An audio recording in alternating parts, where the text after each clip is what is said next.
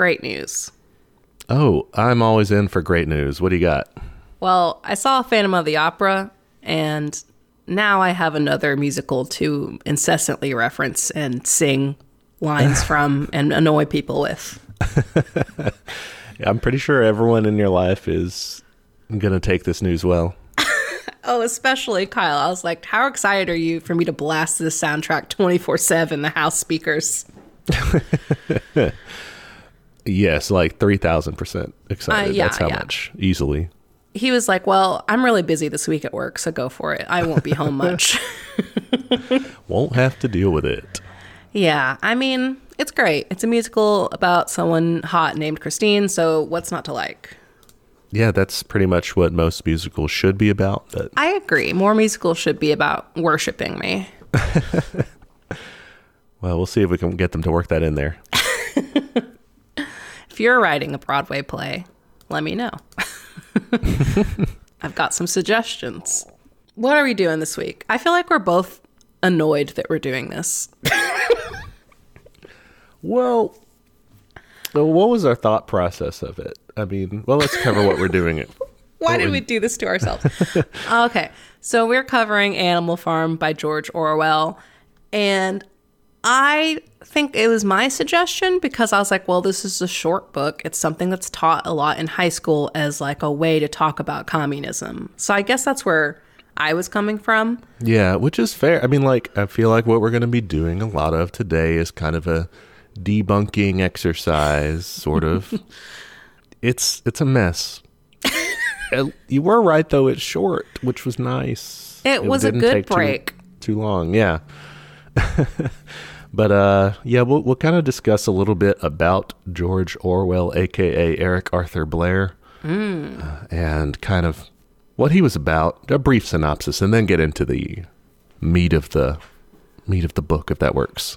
Listeners, if you want to grab a copy of Animal Farm, you can just like download it on the Wikipedia. It says it's only if you live in Canada, but they don't know where you live. All right, uh, so a little bit about George Orwell. Who's this guy and why do I hate him so much? Well, let's cover it. Uh, he was a rich kid uh, named Eric Arthur Blair. He was born, as he put it, lower upper middle class. That means nothing. He just checked all the boxes. It's a rich person's defensive way of saying rich, right? Lower, upper. Okay. So rich but not rich. Upper middle class, but just like on the lower end of that. That's like trying to emphasize, like, we didn't have every, you know, like that sort of thing. Oh, God, I hate when rich people do that. It's like, just admit it. Just admit that you're rich. So that's what he was. His, his father was in the Imperial Civil Service in British India. Definitely a good guy. So like a government worker. I mean, I don't know what he did specifically, but he went to Eton. So very fancy. That's like Mm, yeah, that's like the boarding prime school, right? ministers and shit. Yeah. Uh, and then ends up joining the Imp- Indian Imperial Police. Some of my favorite words combined imperial and police. I mean, ACAB all the time, but like Imperial Police sounds worse. Way worse. Like, impressively bad. Uh, so he was stationed in Burma and eventually comes back and, you know, starts his literary career and teaches and stuff on the side too. He went to Spain to serve in the Spanish Civil War, which is a forms a big part of his like political formation. Was he on like a bad side of it? No, he was uh, fighting against the fascists. So he was go- going there to support the Republican government. Okay. it was complicated in terms of how to get over there. Like people didn't know. They're like, I'm going to Spain. I'm supposed to like get paperwork or do I have to get like a letter saying I'm a communist? Like, what do I do? You know? So he goes over and he had kind of had some connections with the British Independent Labor Party, this like uh, ba- basically socialist party, a democratic socialist party there. And he gets one of them to like write him a letter of introduction and goes and joins up instead of with like the communist international brigades, like run by the Comintern, those guys. He ends up joining with the POUM, the P O U M, the Workers' Party of Marxist Unification, uh, which is the anti-Stalin commies. Oh, okay. The Communist Party in Spain called these guys Trotskyists, but they weren't really Trotskyists. They were just kind of like not listening to Moscow communists. Okay, okay, gotcha. Uh, they wanted to do things their own way. Yeah. It's just, you know, it has some merits. It has some downsides when you're trying to work, when, you know, when you're trying to get help from allies, I guess. Yeah, yeah. Not really the time for this faction stuff, but okay. well, okay, so I would defend Orwell here in this context because when he's going over, this seems to really just be like convenience. He's trying to get in there and fight against fascists. He doesn't really, it doesn't seem like he's super aware really of like why there's a lot of disagreements. The Communist Party of Great Britain, who could have like helped him get in with the international brigades or whatever, they were kind of suspicious of his loyalties because he, you know, he seems kind of soft. He's a rich kid journalist. I mean, what's he going to do? Uh, but he, at the time, seems like he's fine with working kind of with communists wherever. Um, he he doesn't seem to understand like why there are all these differences. He wants to be sent to the Madrid front, um, even if it means joining the international column. So he's like not doesn't seem to fucking care as long as he gets to fight fascists. So he was kind of all right at that time. Okay, what happened? What happened to this man? He ends up in Barcelona during the May days in 1937. Do you remember what those were? No, I'm sorry. You're a good student in the moment, and afterward, it kind of falls out of your ears like my students. It's okay. It happens to all of us. I have a Swiss cheese brain. It just, there's only so much room in there. If I don't write stuff down, it's gone. That's okay. You have probably more useful stuff though there than I No. do. I've got this. I don't have a lot of. I don't have much else either. I have a lot of Broadway lyrics. That's important. I don't have any. That's a shame. We should work on that. I have a little. Some well, Broadway is this. So this is like Les Mis. Les Mis is Broadway, yeah. I have a little bit of that, there you go. That's a very important one. and a few little Hamilton stuff. You know. There you go. anyway, he's in Barcelona in the May days, where the Republican side, so the the Spanish government, they're facing off against the nationalists who are in rebellion, right? And the Republican side, the government, that's like kind of left leaning. They had like a united front, and by this point, they were kind of more dominated by the Communist Party. And this is where they turn on their erstwhile allies, the anarchists, the anarcho syndicalists, and all that, the CNT FAI, and the POUM, who Orwell was with. Okay.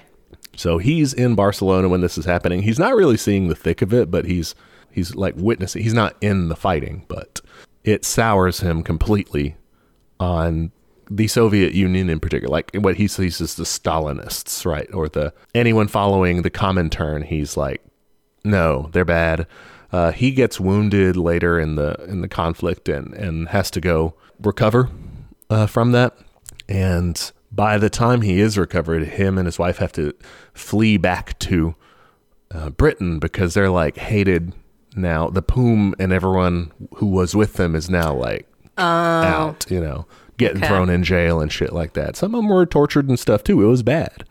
So I guess you can see why he would come out of that experience with a bad taste in his mouth, a real negative association with the Soviet Union or with people who are like following a dedicated like communist party line. But that's what happens to this guy.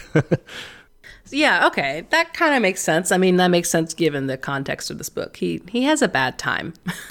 yeah, yeah. And about that, um, about his experiences in uh, anarchist Spain, he writes a book called Homage to Catalonia. Okay. It's published in 1938. Uh, a little bit more about his life. So he did some work for the BBC during World War II.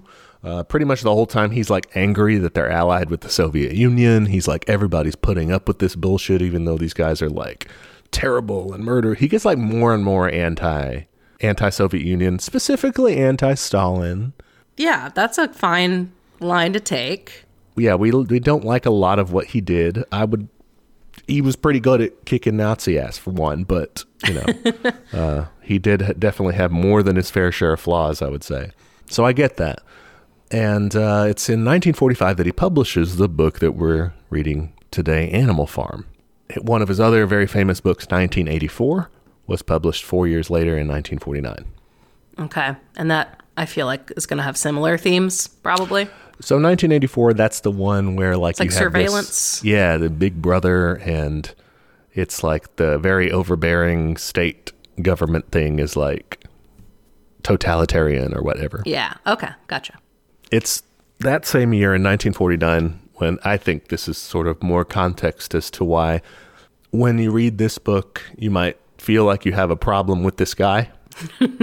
feel like he's very anti-communist is because Uh-huh. in function he does a lot of anti-communist things. Like, he would say I'm just critiquing like aspects of a certain type of communism, you know, and say like it's bad when it's done this way. But here's something that he does that's just functionally bad for communists and the left is that uh, he gets approached by his friend Celia Kirwan, who was working for uh, the UK Foreign Office, in particular, a secret propaganda wing of that department called the Information Research Department. Okay. They were set up in 1948 uh, by the Labor government to carry out anti communist propaganda, to support anti communist politicians and writers and stuff, and to use disinformation to attack socialists and anti colonial movements all around the world. Okay. So this place, this was a blatant propaganda wing. Well, it was actually discredit. a covert Well, propaganda co- wing. well, yes, covert, but their mission was blatant in, Oh, in yeah, yeah, terms of yeah. like this is definitely what we're doing here. Uh huh. It operated Okay. for 29 years, the longest running covert government propaganda department in British history. Great, So, love it. Good old Celia comes up to uh, Orwell. He's like in hospital at this point or something, or in, he's not doing well. But anyway, he gives her a list of people he considered to be sympathetic to the Soviet Union, or as he was calling it, Stalinism, right? A list of people who were in any way unsuitable as writers for their propaganda department. He was working from this larger personal list that he had because I, yeah, that he's that type of guy. Wow. 135 names that he kept on his own uh, of people, and he was just kind of labeling them, them as like crypto communists or fellow travelers. What does or- that mean? So crypto communist is like secret. They are, you know, they. I can tell that they're a communist, even though they're not openly communist. Okay, okay. He's like a gaydar, but for communism. Yeah, yeah, yeah. Uh, fellow travelers is like they're not in the party, but they're like they basically do the same thing as you know they're communists, just not officially. Like uh, a good example from a recent episode, Woody Guthrie was kind of a fellow traveler. He remember he said, "Oh, I joined," but like he didn't. Anyone he thought generally too sympathetic to communism, he put them in the list. He would also make like all sorts of weird notes about them, like this guy's a Polish Jew, uh, or yeah, or stuff like that. Like generally things that he found suspect about people. Okay. And so anyway, he turns over a list of 38 of these people to the IRD and says, "Hey, watch out for these guys." Wow. Okay, so he gets these people blacklisted. Uh, yeah, pretty much. Well, you know, from the government propaganda department, but still, he's Yeah, g- I don't think basically they wanted that job.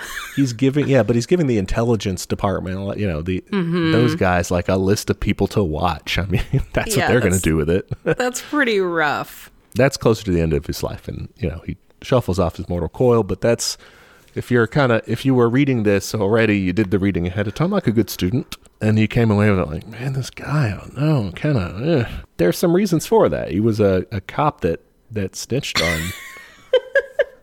on fellow communists. I mean, not to say he didn't do like some good things, I think, but that's his complicated story. His overall personality, I would say, based on this book alone, is like like a reply guy. I don't know if I'm using that term correctly. Oh, But, like- what is? Yeah, I I thought that you might be able to. I don't actually know. Let me see if I know what it is. Let me see what a reply guy is. Okay, yes, okay, I guessed correctly. a man who frequently comments on tweets or other social media posts in an annoying, condescending, forward, or otherwise unsolicited manner. Especially posts by women, which we need to talk about that too. Um, Ooh, okay. it's just that I, to me, he comes across as a guy who's just like, mm, "Told you so." Like, I gotcha with that voice. Yeah, okay, I can see that. He does he he has a kind of a yeah, like a smarter than you. Mm-hmm. It's cuz he went to Eton. I mean, those guys are like just apologies to any listeners who If you went to Eton. Maybe I'm getting that all wrong, but my understanding of it is that's like the posh you know when you're talking to someone from Eton because they'll mention it five times in conversation or something. It's the Harvard of uh, England, I guess. yeah, yeah. I'm sure there are exceptions, but he does come across that way. Like, Okay, do we want to get into this book? let's get into this book. All right, we've already You can tell my review. we've slapped Orwell around enough. Let's. Okay, very brief synopsis is there is a farm and the animals take over it and run it themselves. And this is all a very like thinly veiled to the point of there's not really a veil anymore guys. Analogy or metaphor for communism. Allegory. allegory. That's the word i could not think of. Yeah, allegory. there we go. So yeah that, that's the the 5000 foot view or whatever. And basically things start out cool and they get bad. Yeah, that's that's the long and short of it. Did you know actually that there are versions of this, specifically a film adaptation commissioned by the CIA whoa and pub and you know published or whatever in 1954, uh, where the ending is not. It does not get worse at the very end. Uh, at the very end, instead of what we will talk about here, uh, the ending is changed to have the animals get help from other farms in overthrowing Napoleon. Oh my god. Oh my god. Of course, of course, of course. Yes. That's delicious. Yeah. So Wow. if you loved this book, so did the CIA. yeah, that that's your first problem. your first sign. Friend of the show. Friend of the show. They probably listen. I mean, At this point, I'm sure they do. if we're doing a good enough job, Someone out there, someone in the intelligence agency is like, that's that's their beat. yeah. Why the hell did I get assigned this? I know I fucked up the last job, but come on. Come on, guys, I can do it. It's some poor intern. All right. Anyway, All right, let's go through this. Chapter one is like the impetus for all of this. Uh, they talk about this old pig named Major. I mean, he's basically Marx, guys. Like, he he says some Marxist shit. Yeah, Right. he's a, he's a little Marx, a little Lenin, and in both cases, I think like poorly done. Yes, these metaphors are not perfect. No, yeah, yeah, and that's I think that that's kind of um as you know we're we're communists reading this, so we're looking at it like, oh come on, this is bullshit. And I guess a little room does have to be made that this is an allegory. It's not trying to portray everything in its exact detail or whatever. But on the other hand, its portrayal of uh, this is what the idea of communism is like is kind of flawed too. I don't know. it's not bad. Like it kind of holds up. Like I liked his little speech. Like he he says, here, I'll read a paragraph. Now, comrades, what is the nature of this life of ours? Let us face it. Our lives are miserable, laborious, and short. We are born, we are given just so much food as will keep the breath in our bodies, and those of us who are capable of it are forced to work to the last atom of our strength. In the very instant that our usefulness has come to an end, we are slaughtered with hideous cruelty. Let's see. He he makes the argument of like is this because you know there's not enough fertile land? He's like no we could totally like cultivate it more efficiently. And and he he says it. He says the whole of the produce of our labor is stolen from us by human beings. He's talking about stolen labor. He's saying all the right things. What what is your critique of it though? I guess my critique of it is a little bit later uh, in that passage of Old Majors when he's emphasizing like the differences between them and man and he's like you got to make sure never to be like man.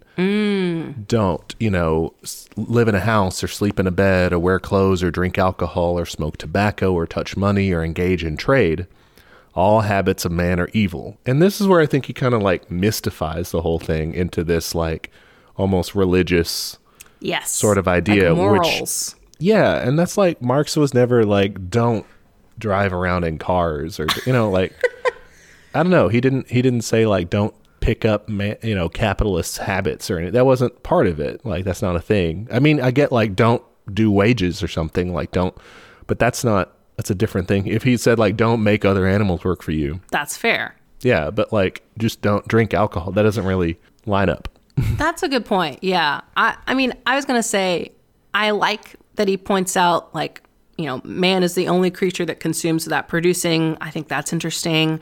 And I, I think that part of the analogy works as, like, if you view capitalists as, you know, stealing Mm-hmm. Parasites. labor. yeah, parasites. And he, I think he literally uses the word parasite at one point.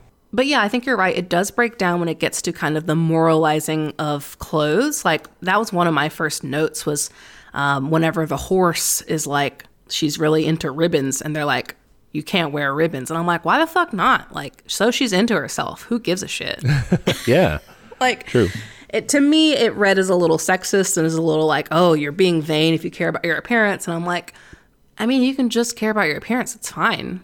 Yeah, I think so. And I don't know that that doesn't that's not a ba- major thrust of the Russian Revolution. I mean, they're, they're not going out being like quit. You know, it's not an ascetic movement. Like, yes, yes, that's a good way to put it.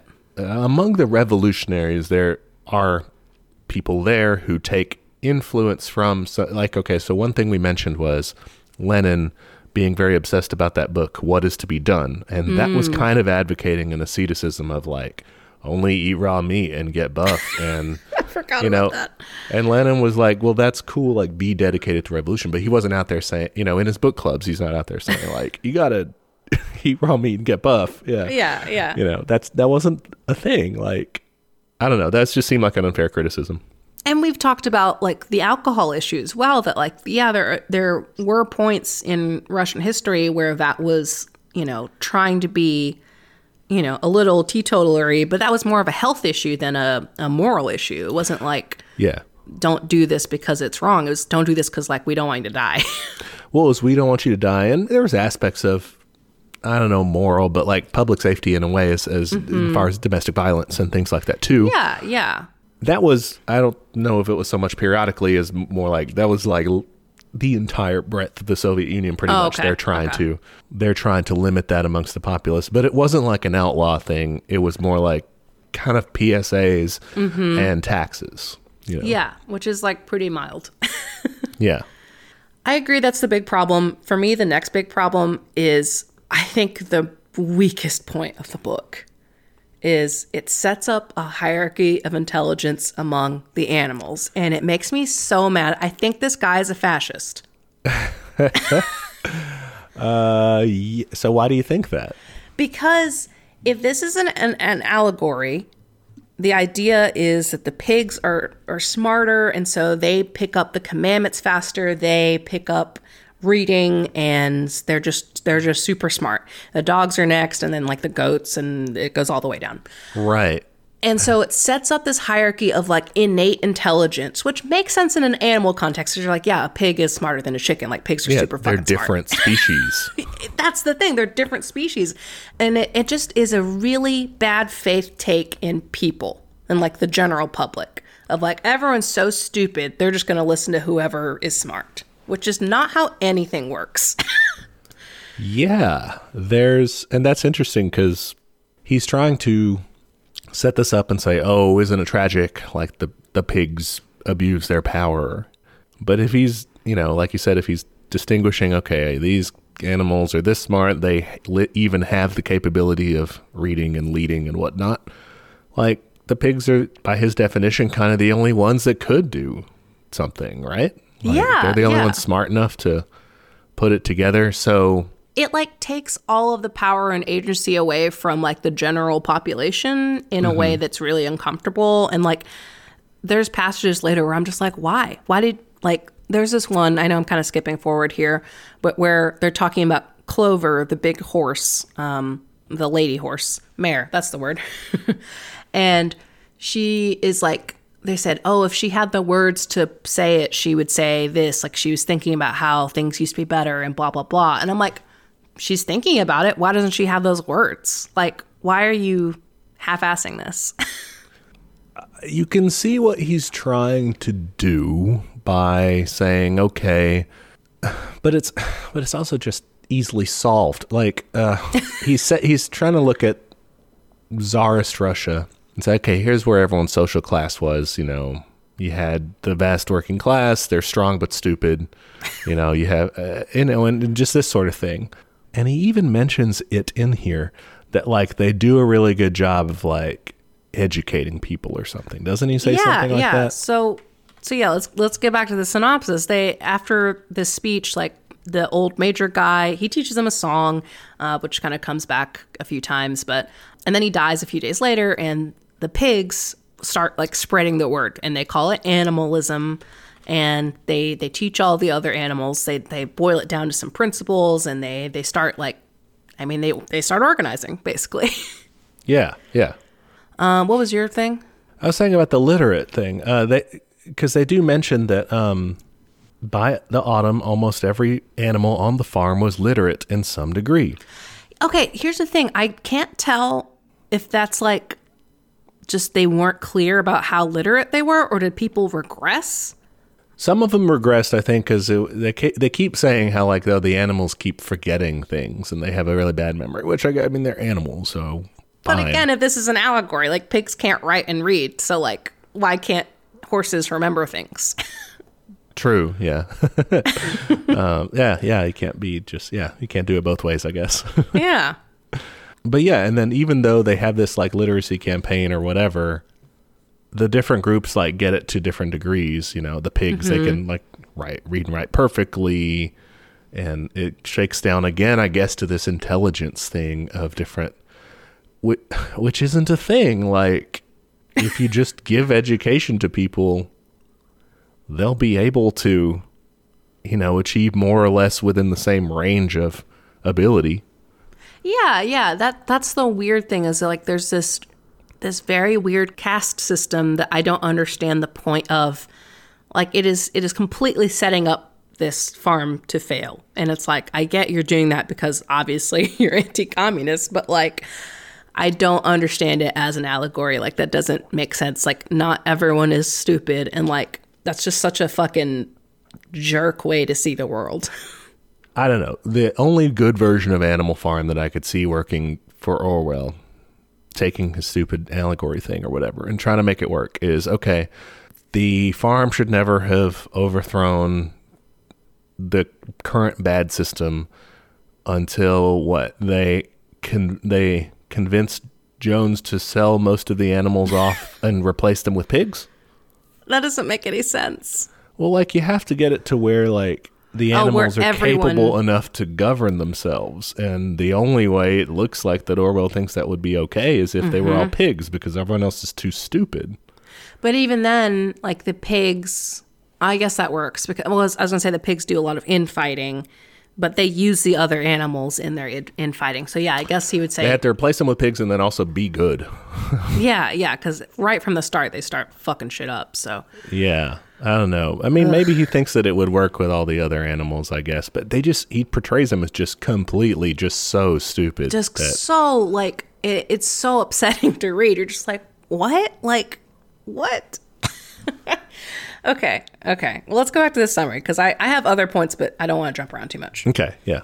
Okay. I, I like the paragraph about like when they're teaching animalism and they're kind of dealing with common questions like, oh, if we got rid of the farmer, we'll all starve. Or like, I like this line if the rebellion is going to happen anyway, what difference does it make whether we hmm. work for it or not? And I was like, oh, that's a mood. Yes.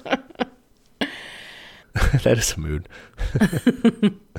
the stupidest question was asked by Molly, the white mare. he fucking hates Molly. And I, I feel like this is his portrayal of like a stupid woman who like is too obsessed with her looks. And I don't know. I don't, I don't like how he portrays her. She's also kind of bourgeois. Like She's bourgeois, yeah.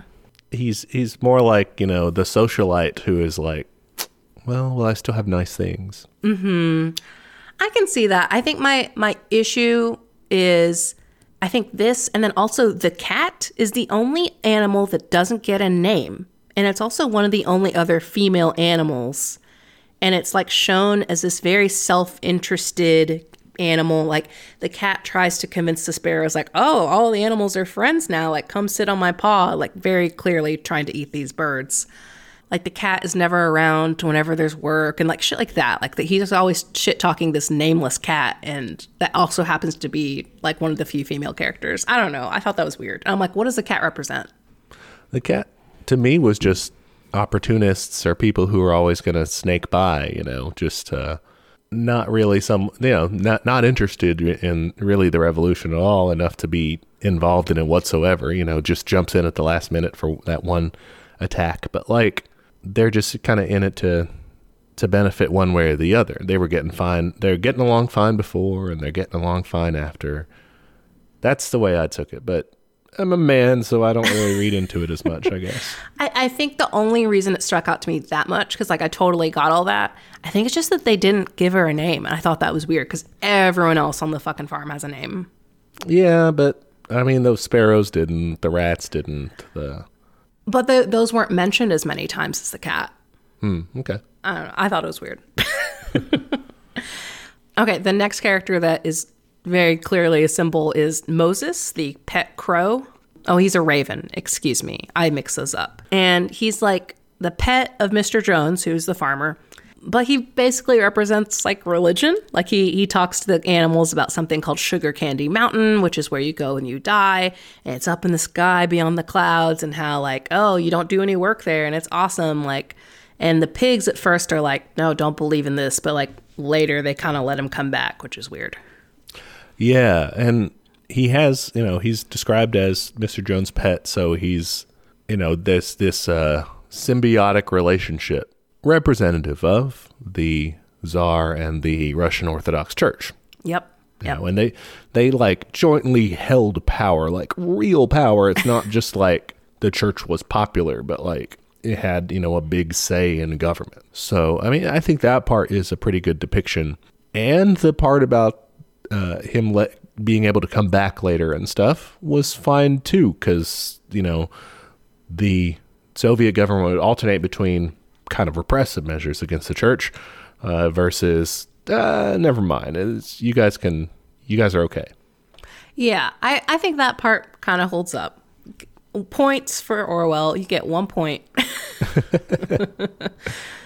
okay, so then we get to the actual rebellion, and I like the the framing of this as it came about very unexpectedly. Like no one planned it; it just happened. Mr. Jones goes on a fucking bender, gets really drunk, and like doesn't feed his animals, so they all get pissed off and just they just beat everybody up and kick them off the farm. Hell yeah. they lose their shit. They're like, oh my gosh, we did it.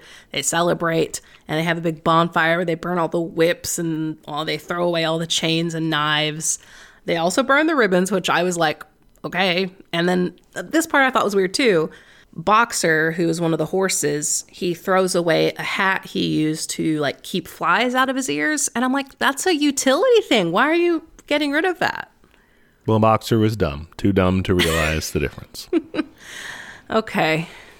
So he's probably portraying something like the working class will, because he's Boxer's the working class. Mm-hmm, he's just a proletariat, just the working class and the peasantry. I mean, like anybody who's just regular, right? Yeah, he's like super strong and he just always works really hard. And he's stupid.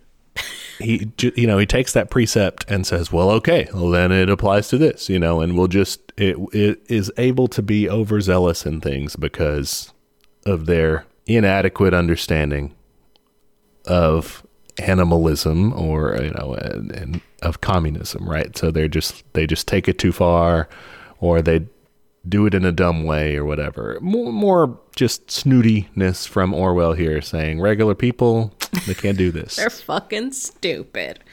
Oh, I hate this guy. I, I like the euphoria that is described whenever they are like, it's like they're seeing the farm for the first time, and like, yeah I, there's some like this and and parts of Major's speech. Like, I'm like, this this tracks, you know. Yeah, they're singing the Beasts of England together. Mm-hmm, mm-hmm. They go through the farmhouse and they're like, "Whoa, this was so luxurious," and Yeah. and then they agreed no one's going to live there. It's a museum, which I'm like, you should have burned this house, but okay. you burned everything else, but okay. It probably would have solved some problems doing that. It would have. now the pigs are like, hey guys, we know how to read, so we're going to write down these seven commandments. And the commandments are whatever goes upon two legs is an enemy, whatever goes upon four legs or has wings is a friend. No animal shall wear clothes, no animal shall sleep in a bed, no animal shall drink alcohol, no animal shall kill any other animal, and all animals are equal. There they are. I don't care for the alcohol one, and I also like sleeping in beds and wearing clothes. Again, the ascetic thing just doesn't make sense. Right. Three out of these are Unnecessary. Are just those, yeah, are just the "don't be like man" commandments. uh, You know, in in in style rather than in substance, right? Yes. Don't follow certain behaviors that really have nothing to do with exploiting animals, right? If instead of doing those rules, they had expounded more on seven, all animals are equal, and said, okay, this is what that means. Like, you can't boss around other animals. Like, you know, you have to vote on everything, stuff like that. Right. Because, you know, all animals are equal. If you apply this to all of them, like you could say, okay, no animal shall wear clothes while the rest of the animals can't. Exactly. That's the thing. All right. I'm I'm a snowball apologist. I liked Snowball. Yeah. One of the pigs. Well, you're designed to. Yeah, Snowball's fucking cool. He um so there's these two main pigs. There's Snowball and there's Napoleon. I'm guessing Napoleon is like Stalin. Yes. Is that who that's supposed Yeah, to be? that's right. I figured. Because he he turns out bad guys. Spoiler.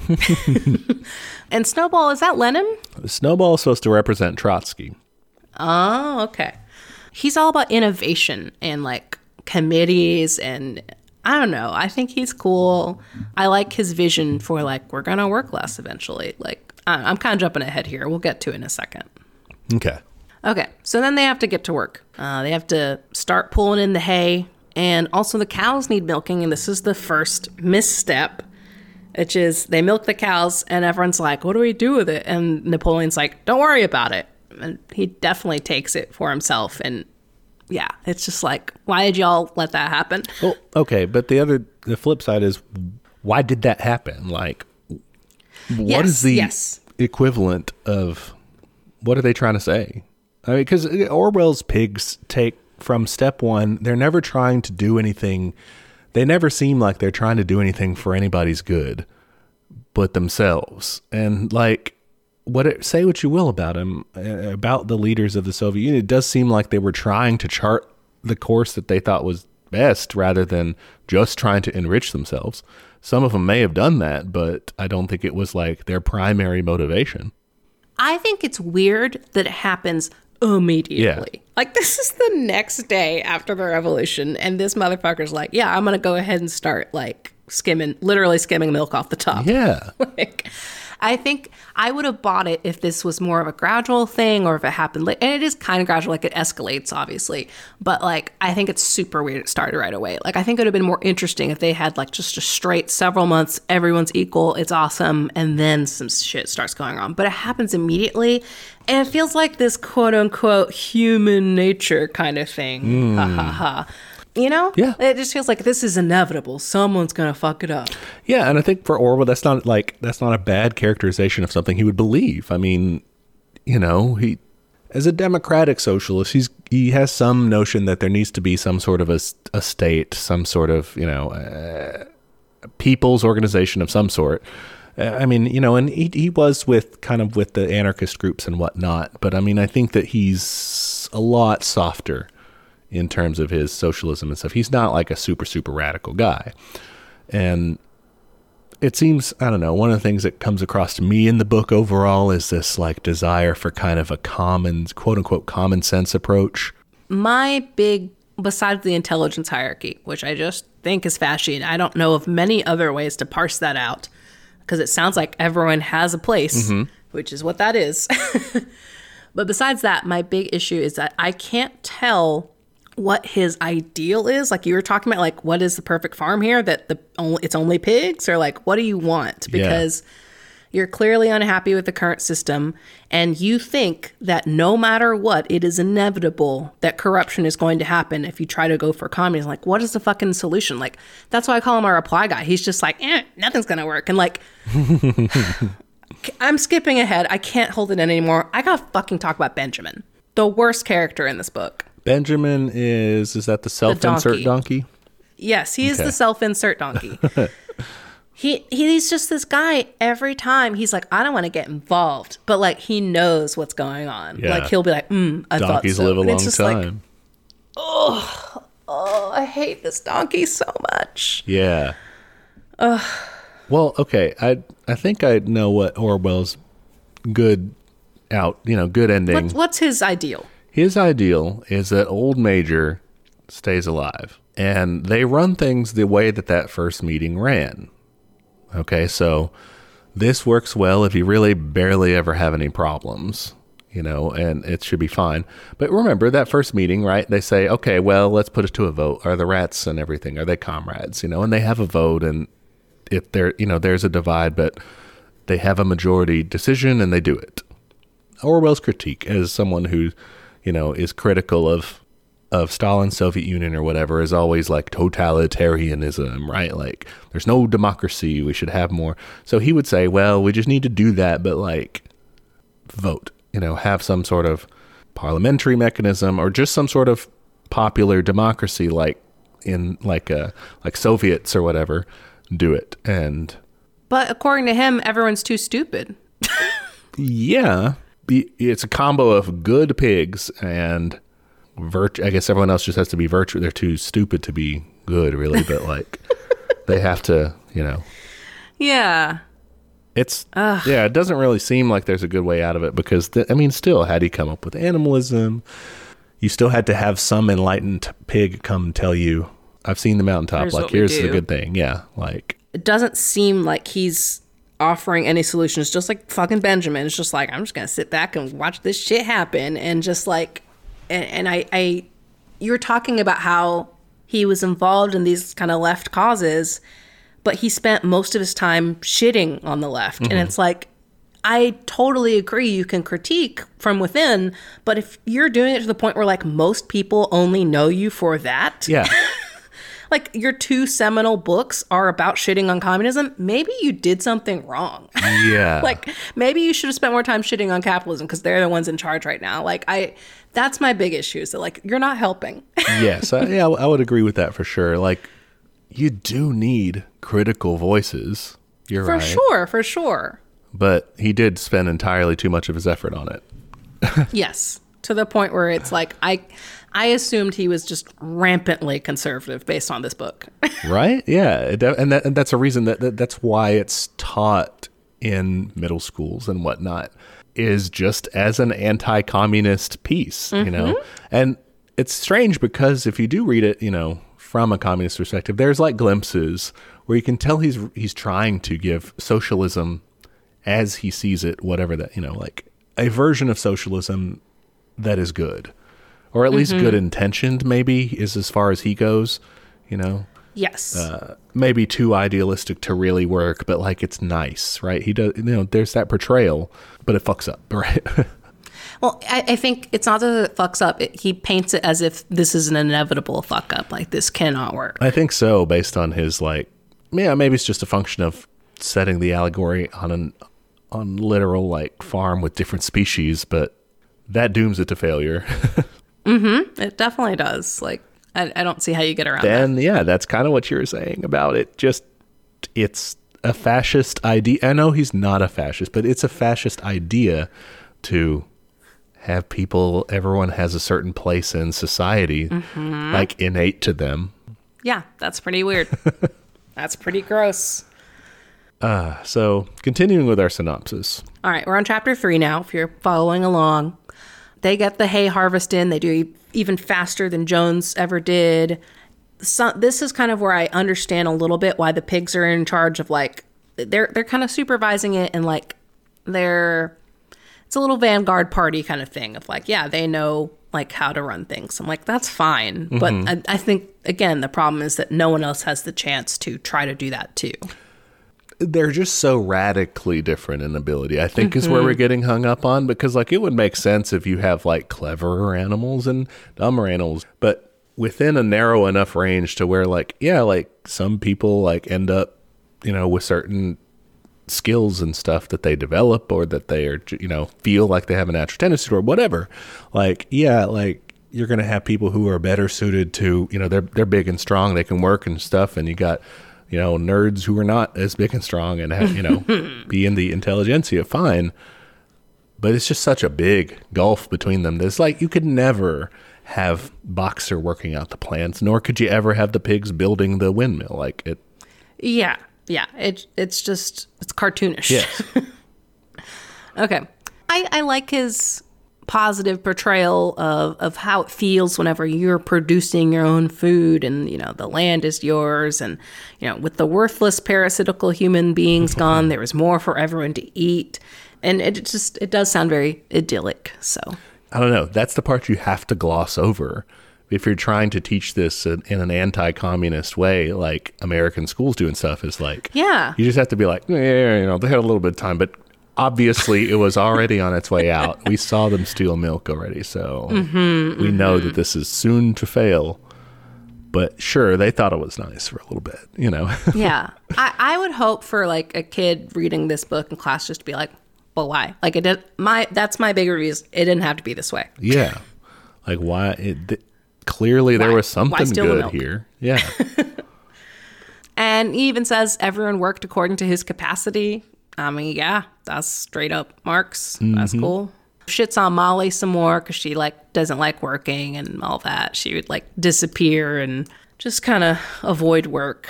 So, is it just the argument that like, yeah, some people will just not work? The most charitable reading of it is a class critique of the petty bourgeois, the people who had it good beforehand, right? Molly's not depicted as really suffering beforehand, I think. So people like that, you know, they just want their creature comforts to continue and and they're not really into the whole hardworking thing, which yeah, makes sense. Yeah, I mean, you're going to have some of that. And same with the cat. I, I thought this line was strange, though. So, like, they're, they're, he's talking about how the cat would disappear too. It mm-hmm. says, but she always made such excellent excuses and purred so affectionately that it was impossible not to believe in her good intentions. I'm curious on, like, the. The metaphor for that, like what again? Who I know you. We said she's like the self-interested person, but like, I guess she's just like very persuasive, or like, Because that is a weird passage. Yeah, I didn't think about that. listeners, if you know who the cat is, let us know. Yeah, that's to me. It came across as like very opportunistic people. Maybe I'm closest to the criminal analogy of just of just someone who's like skating by, whatever. But I don't know why they're so beloved. But yeah, yeah, that's the part that was confusing. I'm like, why do they like her then? Like, I don't know. I, I maybe maybe it was just something about how it was a female and she still liked because she like purrs or something. And I was like, is it because she's hot or something? You know what I mean? Hmm. Like, is it because she can get away with it? I don't know. I need to do more, man. I'm, I've got that weakness. I don't. I don't, You don't see see it. gender? Yeah, Good for you. Yeah, Must I- be I, suck. That's what I mean. It's it's bad. Fine. It's fine. Uh, I'm hyper vigilant. I'll make up for it. All right. All right. Then we get to like their Sunday ceremony. They raise the flag, they sing Beast of England, they then do meetings and they're like basically debates. I like their flag. It sounds cool. It sounds like a good flag. A green flag, a hoof and a horn on there, like the hammer and sickle. You know. That sounds great. Sounds classy. so yeah, they have these meetings and again, it's always the pigs who put forward the resolutions. The other animals understood how to vote but could never think of any resolutions of their own. That's stupid. Yes. That's just like not how people work. It's a bad representation of it too, because I mean, if you think about it, when the February Revolution happens, right, and you have the provisional government, this is when we had the time of dual power, where the workers themselves had set up Soviets, workers' councils to do things, and it's not like the workers were just sitting there dumb as fucking horses or whatever they are in this. like they were legitimately putting shit out there themselves. I mean, you did have, Yeah. you know, you did have leading Bolsheviks there trying to do their thing too, but you have, you know, but within the Bolshevik party and within all the other parties, you have workers trying to do things for themselves. We're not uh, stupid animals that can only get a little bit of the alphabet. You know, we're it's just a terrible representation of it. yeah, it just doesn't make any sense. And like, and the next paragraph, they talk about how Snowball's organizing committees. And I'm like, if you wanted to make this metaphor work a little more, you could say, you know, the animals form subcommittees and they like bring up resolutions through the committees. Like, I would buy that a little bit more because that maybe could represent Soviets. But like, just having it I think too the scale of this is also an issue where like it's a pretty small farm. Like everyone should be able to vote and understand and debate like pretty easily. Right. It doesn't need to be so specialized because it's not a huge country you're running. It's a fucking farm. Yeah, that makes Which sense. I'm sure it's hard. I only have Stardew Valley to go off of. But like, don't think that works. And also, I don't understand what the committees are for. he organizes the animals into the egg production committee, the clean tail league, the wild comrades re-education committee, the wider These would be cute movement. stickers. So yeah, I don't know. This sounds to me kind of like the Komsomol or like the the Young Communist League or the uh, what was that called? The Zhenotdel, the women's department, and to give each animal group like their own representation, like their own like group to be in, I guess. Yeah, again, I would have liked it more if like and and this I guess does happen later with the the chickens kind of do a little strike, but I think it'd be interesting if they brought up issues from those committees like, "Oh, this became a problem because then like the hens wanted this but the sheep wanted this or something like that." Okay, yeah, yeah. That could be interesting. Instead, he just says, "Ah, it failed. yeah, this just doesn't work. Can't do that. Can't have the animals doing things for themselves. They're too dumb." Yeah, and and again, even further hierarchy of the the wild animals, like they can't even kind of understand things. They're just like, nope. when treated with generosity, simply took advantage of it. That that's what they do. Yeah, so maybe they're representing, along with the cat, maybe some sort of criminal element or something. Mm-hmm. That's lowlives. well, and that's yeah, that's more human nature, you know, exactly. Orwell side of it anyway. Let's see. Benjamin could read, but never exercise his faculty. Cool, Yeah, thanks, cool Benjamin. life, Benjamin. Really helpful dude. Clover couldn't put words together. Boxer couldn't get beyond the letter D. Oh, he's so sad. I, I liked Molly. She only learned the letters in her name and would like decorate it with twigs and stuff, which Dude, like fucking cracks you me up. Molly is portrayed as just hateable in some, but like Molly, I think she's got it. Like, She's yeah, funny. She's. They should have listened to Molly and like given her more things. Yeah, Her ribbons. She just Yeah. likes nice she things. She would have been totally on board if they had been like, yeah, let's, you know, one of these committees is like the fashion committee. Molly would be in it. Yes, absolutely. yeah, she'd be like, "Oh, I made ribbons for everybody. Yeah, Here you it's go." like you probably have the material for that somewhere. I'm a, I maybe I'm too much of a Molly. Tag yourself. I'm Molly. Oh shit, which animal are we? So you're Molly. I love sugar and I love hair accessorizing. Yeah, I'm an idiot. I also like Snowball though. Snowball's good, but Snowball's not accurate for Trotsky either. He's tr- he's more representing like the anti-Stalin opposition broadly than Stu- than Trotsky himself. But that's what everyone traditionally draws him as. Is just yeah. As Trotsky. Uh, I'm old major. This is too much shit for me. I just die before it's done. before it even happens. Just get. Yeah, I'm gonna leave. I'm here to All give right, you guys gonna my big out. dream, and then I'll die, and you guys can take care of the rest of it. It sounds like you're going to die after we finish this podcast. No, podcast. hopefully not. Oh, okay. Again, the stupidity becomes a problem because they start reducing the commandments to four legs good, two legs bad, which this becomes a problem. Immediately, the birds are like, "But what about us?" Yeah, which I thought was interesting because they they say this is where I think they could use more detail, not less. And if the people weren't, the animals weren't stupid, they could do this. So Snowball explains a hand is uh, a manipulative thing. Um, so it's not a leg. It's an instrument with which man does all of his mischief. And if you just extrapolate that to not talk about however many legs or limbs you have, but like the actions you do with those limbs, that would be way better of a rule. Of like, hey, don't fucking boss people around and like whip people and do bad things. yeah, yeah, that makes sense. I, I think this is the start of their slide into oversimplification, which leads to like bad interpretation of animalism. Right? Yeah, this is where they first say, "Hey, hey, hey, hey! Uh, you only need to load the basics. The pigs will take care of the rest. So listen to us." Exactly. It just ugh. And like the sheep start like bleeding this all the time, which ugh, that comes back. Let's see. Oh, Napoleon starts getting interested in education by stealing himself some puppies. Yeah, he just adopts them immediately, and I guess the dogs are like, "That's fine." Yeah, right? I'd be like, uh, no, this is not what we agreed on, but okay. And then, yeah, we learn where the milk went, which was into the pig's mash, and now they're getting the apples. And fucking Squealer, who is like their propaganda guy, I guess, um, he explains, like, oh, you don't think we're doing this because we want to. Like, I don't even like milk and apples. This is just because we use more brain power, so we need more food. And it's just really terrible. Yeah, uh, Squealer's interesting. So Napoleon is Stalin, Snowball is Trotsky, and Squealer is his mannerisms are modeled, I think, off of uh, Vyacheslav Molotov. They describe him as like really persuasive and like energetic.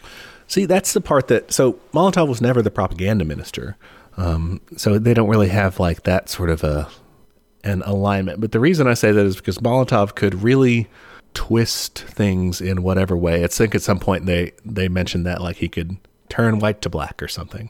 And Molotov had that way about Stalin. I mean, like he was he was crucially loyal to Stalin all the time. Uh, I mean, like his wife got detained and everything, and but he was and he was like, no, she must be a traitor. You know, I think you told me about this guy. yeah, Okay. like he was steadfastly loyal the whole time, and could like himself mentally like twist whatever it needed to be. He was always going to be, you know, the Communist Party was always right. You know, Napoleon was always right for him. That's why I think he's kind of the model for it. Even though this, he's not really this charismatic guy or something. It's not like that, but Maybe it's a combination. yeah. Yeah, and he Squealer's like, oh, but you know, if the pigs mess up, then Jones would come back, and you wouldn't want that. And he's just, you know, creating this boogeyman situation. I think this part is also weak. Like the pigs seem to be doing things secretly and like only for their own interests. When there's an argument to that you could make, which would be cleverer, I think, is that the pigs would be, would just tell everyone like, "Hey, we need to do these sorts of things. This sort of diet works better for us." What do you say? You know, and people might vote it in. It's like mm, they don't have to, To be more upfront about it. yeah, and it's the way that it's depicted in the book is just oh, these scheming people wanting power, right? They want power and privileges because that's just how people are, and so they corrupt it. Whereas like I think people I don't know, I just don't think people have that like that stupid of a motivation. Like they're not just out for it for themselves. Like they're trying to accomplish a mission. It's an inadequate analysis of the actions of the Soviet Union to say that its leaders were just trying to rob the place. And usually, a better way to look at it is they're trying to solve problems and they might do it in a way that doesn't look good. And maybe they make a mistake or lots of mistakes or really big mistakes, but usually they're not just trying to like line their pockets gratuitously. Like, I think the more interesting conflicts from this book come from the more like natural disasters and stuff like that, where like, yeah, that's a conflict that the Soviet Union absolutely faced. Mm-hmm. And, you know, things like weather and famine and shit like that. Whereas this is just corruption for corruption's sake. Like, it, and it, again, it's immediate and it's it's very obvious, and I just I don't buy it. I'm just like, okay, is it just again the animals are too stupid to protest? Is it just that like because because I mean, if they were even kind of smart, they could be like, well, um, Boxer's moving everything on this farm. He should be eating the most. Right, yeah. I mean, maybe there's there there are good elements to it that I think are co-opted by the right into this is bad about communism. Right? But there there can be good elements in this if you read it the right way. So maybe the privileges that the pigs get or the party gets, right? The, the intelligentsia or whatever. I mean, there was, they did have it materially better for themselves than did like factory workers or whatever, especially people out in the countryside. Oh yeah, So you could raise, you know, you could raise a critique like, okay, well, there are privileges that the party gets. It's not, I don't think it's this nefarious thing, but it is something that should be debated in society. And like, can we find ways to, to not do that, you know, to provide for everybody? Um, the right wing would just say, well, that's just communism. Some people just take for themselves, you know, and it's dumb. As if that doesn't happen in capitalism. Well, yeah, right. Uh, but I guess I mean that like it's fine with within a socialist state to be like, hey, we should, you know, we shouldn't be letting inequality set in or anything. Like I think that's fine. Clumsy way to de- to depict it in the book, I think. And and there's also the issue of like the separation of the of the animals as just the rest of the animals as just being like workers of, of various sorts just toiling away and then the pigs increasingly like separating themselves off and and doing only the brain work like It's more of a spectrum than that. yeah there's going to be functionaries and stuff but like in a there's a good left critique i guess and this is where my my good old pal the mass line i always bring it up is you know if you have a good connection with the party and the people then you won't suffer that i don't know if orwell is really advocating that maybe he saw himself as doing that but i guess that's a better way to look at it than like the right wing what you're going to get in school version of it which is just like This is going to happen for sure. Right, yeah. Some dictator is going to try to take power, and, you know, maybe, but that's not inherent to. Yeah, if you have enough checks. And I think that's the problem with how this whole thing is run is that there's there are no checks on these pigs. They can do whatever the fuck they want, and because everyone is fucking stupid, they say okay. Which Right, is just yeah. dumb. It's just not how it works. It's very like victim blaming, like, well, if only people weren't so stupid. they could have stopped Stalin. Ugh. Okay. Chapter four, they gave us a little update on Jones. He's like just drinking himself to death and he's sad. News of the rebellion has spread to other farms. And they also introduce us to the kind of antagonist characters of Mr. Pilkington and Mr. Frederick, who own the neighboring farms. But I, I like this characterization of how these rumors about the farm are spreading um, and animals start kind of like acting out and the farmers are like really freaked out they think their own animals or even employees might catch on which i thought was very funny but they, and they so they start spreading bad rumors about animal farm that they do cannibalism and torture and all this shit so which it's just it is what happens when when you're trying to start shit about communism Yeah. And it definitely was. I mean, you know, you look at like the first Red Scare and stuff like that, all that comes right on the heels of the Bolshevik Revolution. I mean, they were trembling in their boots. They were super afraid that their head was next. Mm-hmm. You know? And they gave a lot of concessions in those years. they gave a lot to us to try to keep us uh, from tearing them to pieces and, and taking power for ourselves. And they just don't have that sort of fear anymore, it doesn't look like. they really don't they don't give a fuck the animals didn't believe it, right? They were they were like, "No, this is, you know, that's bullshit." They were they were kind of ready for something like that to happen. Yeah, like the the song "Beast of England" spreads across the country, and everyone starts like starting shit, basically. Then we have the human invasion. yes, the Battle of the Cowshed. All right, so Snowball fucking crushes it in this battle. He like leads because he read about Julius Caesar. He like does a diversion and a surprise attack and all this shit. Long story mm-hmm. short, they manage to kick the humans out again. I, I do like Boxer thinks he kills a boy and he feels really bad about it. I thought he was he's just really sweet. He's like, I don't I don't want to take a life, even a, a human life. And Snowball kind of chastises him for it. No, yeah, no sentimentality. war is war. Now that's a pretty good Trotsky. Yeah, yeah, that definitely is. Molly hit during the fight, which that's a mood. Okay. Fuck, I think I'm Molly. I mean, you're Molly. I'm yeah. Molly. I hate violence. I like pretty things. and then they they give ah, it doesn't matter the decoration, the medals, and the guns. I mean, it does kind of matter. Uh, they had previously abolished ribbons, right? Oh, you know, I didn't even think about that. Like are medals like clothes? Yeah. I mean, it was just some old horse brasses, they said, but it's something. It's a little decoration. It is a little decorative. They should have just given like three medals to Molly for hiding. Very good. Good job at know. hiding. Oh, just to keep her happy. it was um, a covert operation. So yeah, just to keep her happy, just keep her on their side. So yeah, they they come up with animal hero first class and animal hero second class. I'm sorry, the dead sheep should have gotten first class. That's the one that actually died. Like, Yeah. I thought that was bullshit. They should just been animal hero. Yeah, you don't need a classic, guys. No classes. Um, they decide to fire the gun twice a year. This is, I think, there's more and more ceremony coming into to play. And I'm okay with it at first. I'm like, yeah, that's fine. You can do it on the anniversary of the battle and then on the anniversary of the rebellion. But like, I think it just kind of sets up later how they get more and more ceremonial. Yeah, I think you're right about that. Uh, uh, at some point later on, he kind of sets up this whole thing of like, oh, things are really difficult, you know. They're about as difficult as they were before. But when they hear the stirring tune and they see the flag, I we'll we'll talk about it a little more later. But yeah, that's the that's what they're leading to. I think they're think. setting it up here. All right, now Molly defects. I'm sorry. I'm not Molly in that I would not defect. Here's where you depart for the nearest capitalist. No, I would never. So yeah, Molly just runs off to another farm. She wants ribbons, she wants sugar, she's over it. They decide to never talk about her again. I know I said I'm a Molly, but I would never defect. Okay. All right. Just making that clear. Good. I just I do want ribbons, but I would not defect for them. Oh, we're just we're just gonna make you head of the fashion committee. That's totally fine. I could do that.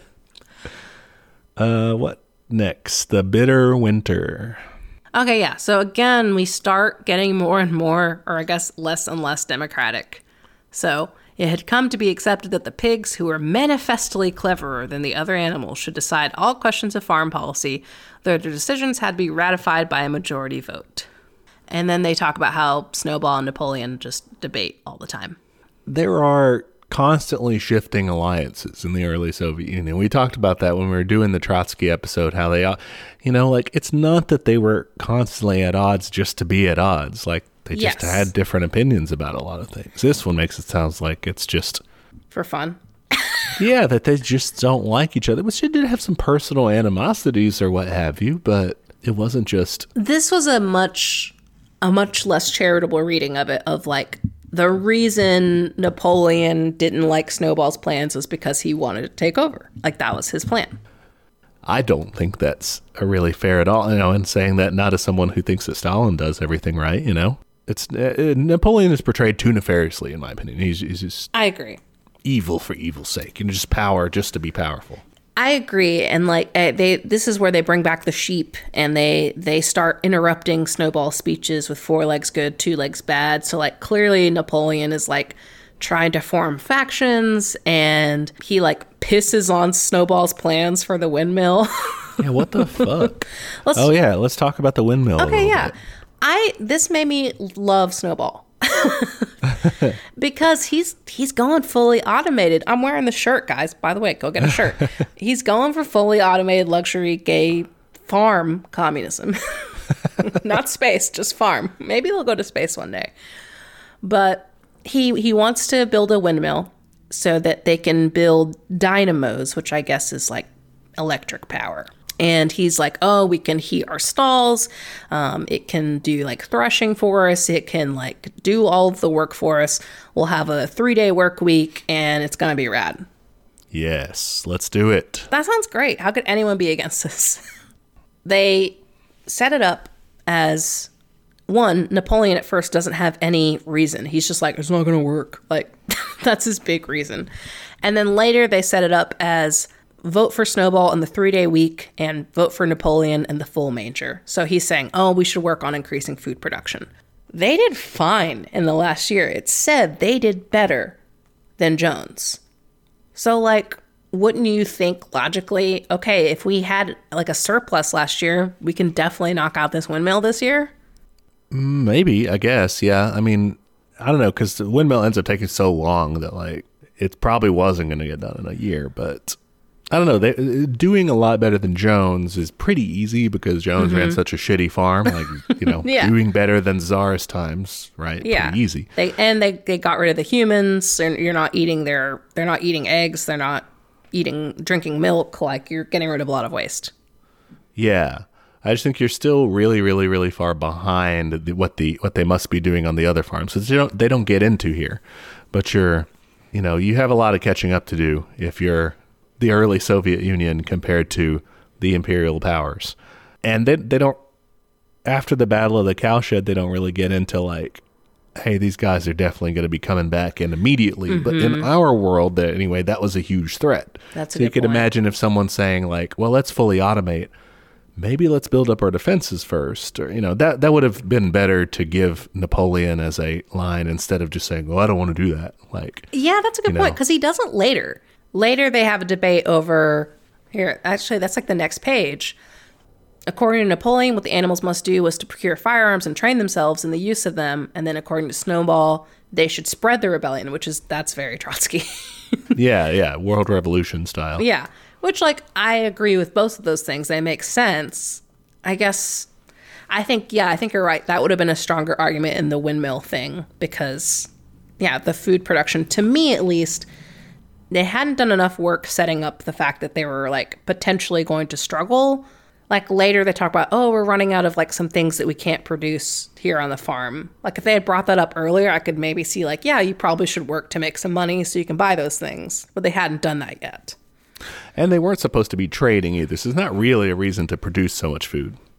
It's just a dumb way exactly to. exactly that's that was what was confusing to me too because i'm like you're not you're not trying to trade with the other farms you're not trying to sell stuff so like why do you need to increase food production you seem to be fine I, I think we're thinking about this more than Orwell thought about it, honestly. he's not materialist obviously yeah. He's just like, this guy was bad, so he had bad ideas. yeah i mean and and that's what it comes to be is that napoleon only said no to the windmill so he could later like turn on snowball like that was it and he just did it because he wanted to be in charge yeah. Speaking of which, let's get that turning going. Oh yeah, gosh, it always comes sooner. Like I read this. I guess this is now my third time reading, and this is a scan, but it always happens sooner than I think. Yeah. Napoleon gives a weird sound and calls in the hounds, basically. The pups he had been raising from puppydom. Mm-hmm. From puppydom. That makes it sound so cute, but they're so scary. Yeah, and they they just he just sicks them on Snowball. And they chase him off the farm. Oh, I just noticed this. The dogs are wearing brass-studded collars. Another little clothing item we didn't catch. Clothing, yeah. Huh. It sneaks in there. Yeah. So yeah, they chase Snowball off the farm, and Napoleon immediately says, "No more Sunday morning meetings. The pigs are just going to make the decision in a special committee presided over by himself, and give orders out to the rest of them. You would still come on Sundays to salute the flag and sing the song and get your orders, but there's no more debates." And this next sentence once again i'm just so i'm just hammering this point home. In spite of the shock that snowball's expulsion had given them the animals were dismayed by this announcement. Several of them would have protested if they could have found the right arguments. And they even do like some of the pigs like four of the pigs speak up and they complain and the dogs growl at them and, and they get scared so Yeah, I mean, and the pigs being the only ones that can possibly do that. But again yeah the Soviet Union didn't. Its form of government, you know, it can be said, didn't allow enough popular input in terms of keeping with what the people wanted or whatever, like you know, whatever democracy, whatever a Soviet democracy would look like. You know, like more more direct input from people. I guess is it's a fair critique. I want to say. Yeah, yeah. I I think that tracks historically. I think allegorically though, it's like again, this didn't have to happen. this is just bad faith actors.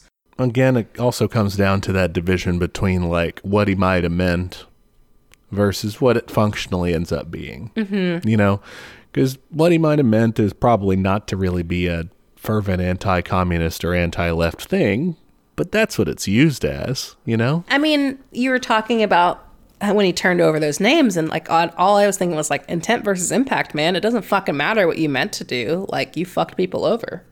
yeah, that's the thing. And and uh, that- when he, when he's when he's writing this and saying like, "Yep," and then it devolves into a dictatorship. like that's all you get when you read. You know, when you read this, it's not.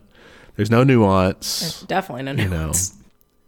And that's I don't know. I, I feel like maybe we're speaking from how we were taught this book, and not by anyone who like came across as like a super right wing person, but just the the regular American interpretation of it, even from li- a liberal perspective, is like communism This is what looks happens. good on paper, but it doesn't work.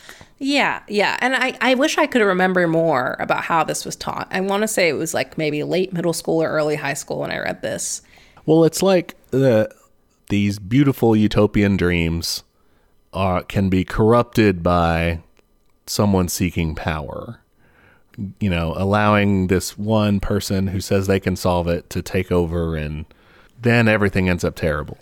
I mean, again, though, it's not like he was painting Mr. Jones as a good alternative. It's not like, and the the essence of animalism at the beginning was very good, and like those first few days were very good. So it's not like a pure black and white. I mean, it is a very like heavy-handed metaphor or whatever, but I mean, there are some good points about like socialism in there. So it's just it's weird to me that it was taken so the other way.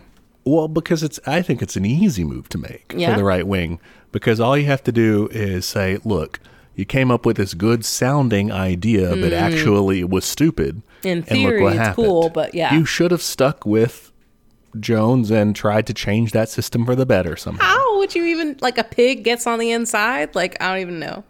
No idea. But you know, it's it's also just like a sinful Mr. Jones. If you had like a good, you know, you have these Mm. good alternatives. You have Pilkington and whatever who are good at running farms. You just need an enlightened despot at the top to run it right. And then it's fine. Oh my god. The problem was that the animals tried to take control in the first place. Mm-hmm. They should have, you know, coming up with their stupid ideas. It should have just been a good farmer in charge. There's no way someone could, I mean, I know there are people who come away with it like that, but that's horrifying. All right. Uh. so immediately they start like changing people's memories. Oh yeah, because they're like, wait, but how was Snowball bad? Yeah. Right. So so Squealer goes around making his rounds and he says, first off, hey, don't think that Napoleon enjoys taking all this power. It's you know, he would be happy to let you make decisions for yourselves, but sometimes you might make the wrong decisions, and then where would we be? and then yeah, he calls Snowball a criminal, and everyone's like, uh, what are you talking about? He was like a war hero. He's like, oh no, his his part was like very exaggerated. He was definitely a criminal, and and so they just start planting these seeds of doubt in their apparently stupid and gullible minds. Which I mean, they're animals, so maybe they're stupid, but they can talk, so they're not that stupid. exactly. They could do a lot of things. And Boxer adds Napoleon is always right to his personal motto list, which includes I will work harder. Oh, Boxer. I love Boxer. I love though. Boxer but- too. He's so sweet. He's a good horsey. But he's got the Stalin did nothing wrong line. He does. he's he's a tanky, Yeah. Tanky Boxer. tanky boxer. Ugh. Okay. Oh, they start saluting at the the old skull of of Major, of old Major. yeah. That's kind of weird and ceremonial. Yeah, and this is where he's a little bit Lenin-y because of the embalmed Lenin Mm. mausoleum thing, you know. That's right. That's right. Oh, and then Napoleon reveals, like, oh, yeah, we're going to build the windmill. Napoleon apparently was never really opposed to it. He just wanted to draw a Snowball out of into rebellion or something, right? yeah, it was, let's see. Yeah, that Snowball stole his idea and he wanted to get rid of Snowball because he was a dangerous character and a bad influence. And oh, I love this line where Squealer calls it tactics. And like, that's, that's all he says. Like, oh, it's just tactics. Tactics, tactics, comrades. Yeah. so stupid. Okay, chapter six. I mean, things get worse. They have to start working more because of the windmill, their rations are reduced. Uh, this line was really stupid. They said that Napoleon abolished like the no work on Sundays rule. And it says this work was strictly voluntary, but any animal who absented himself from it would have his rations reduced by half. So definitely not voluntary. yeah. So yeah, they they kind of fuck up their regular farming because they're so focused on the windmill and like they describe how difficult it is to build because like they're animals and they can't like use their hands.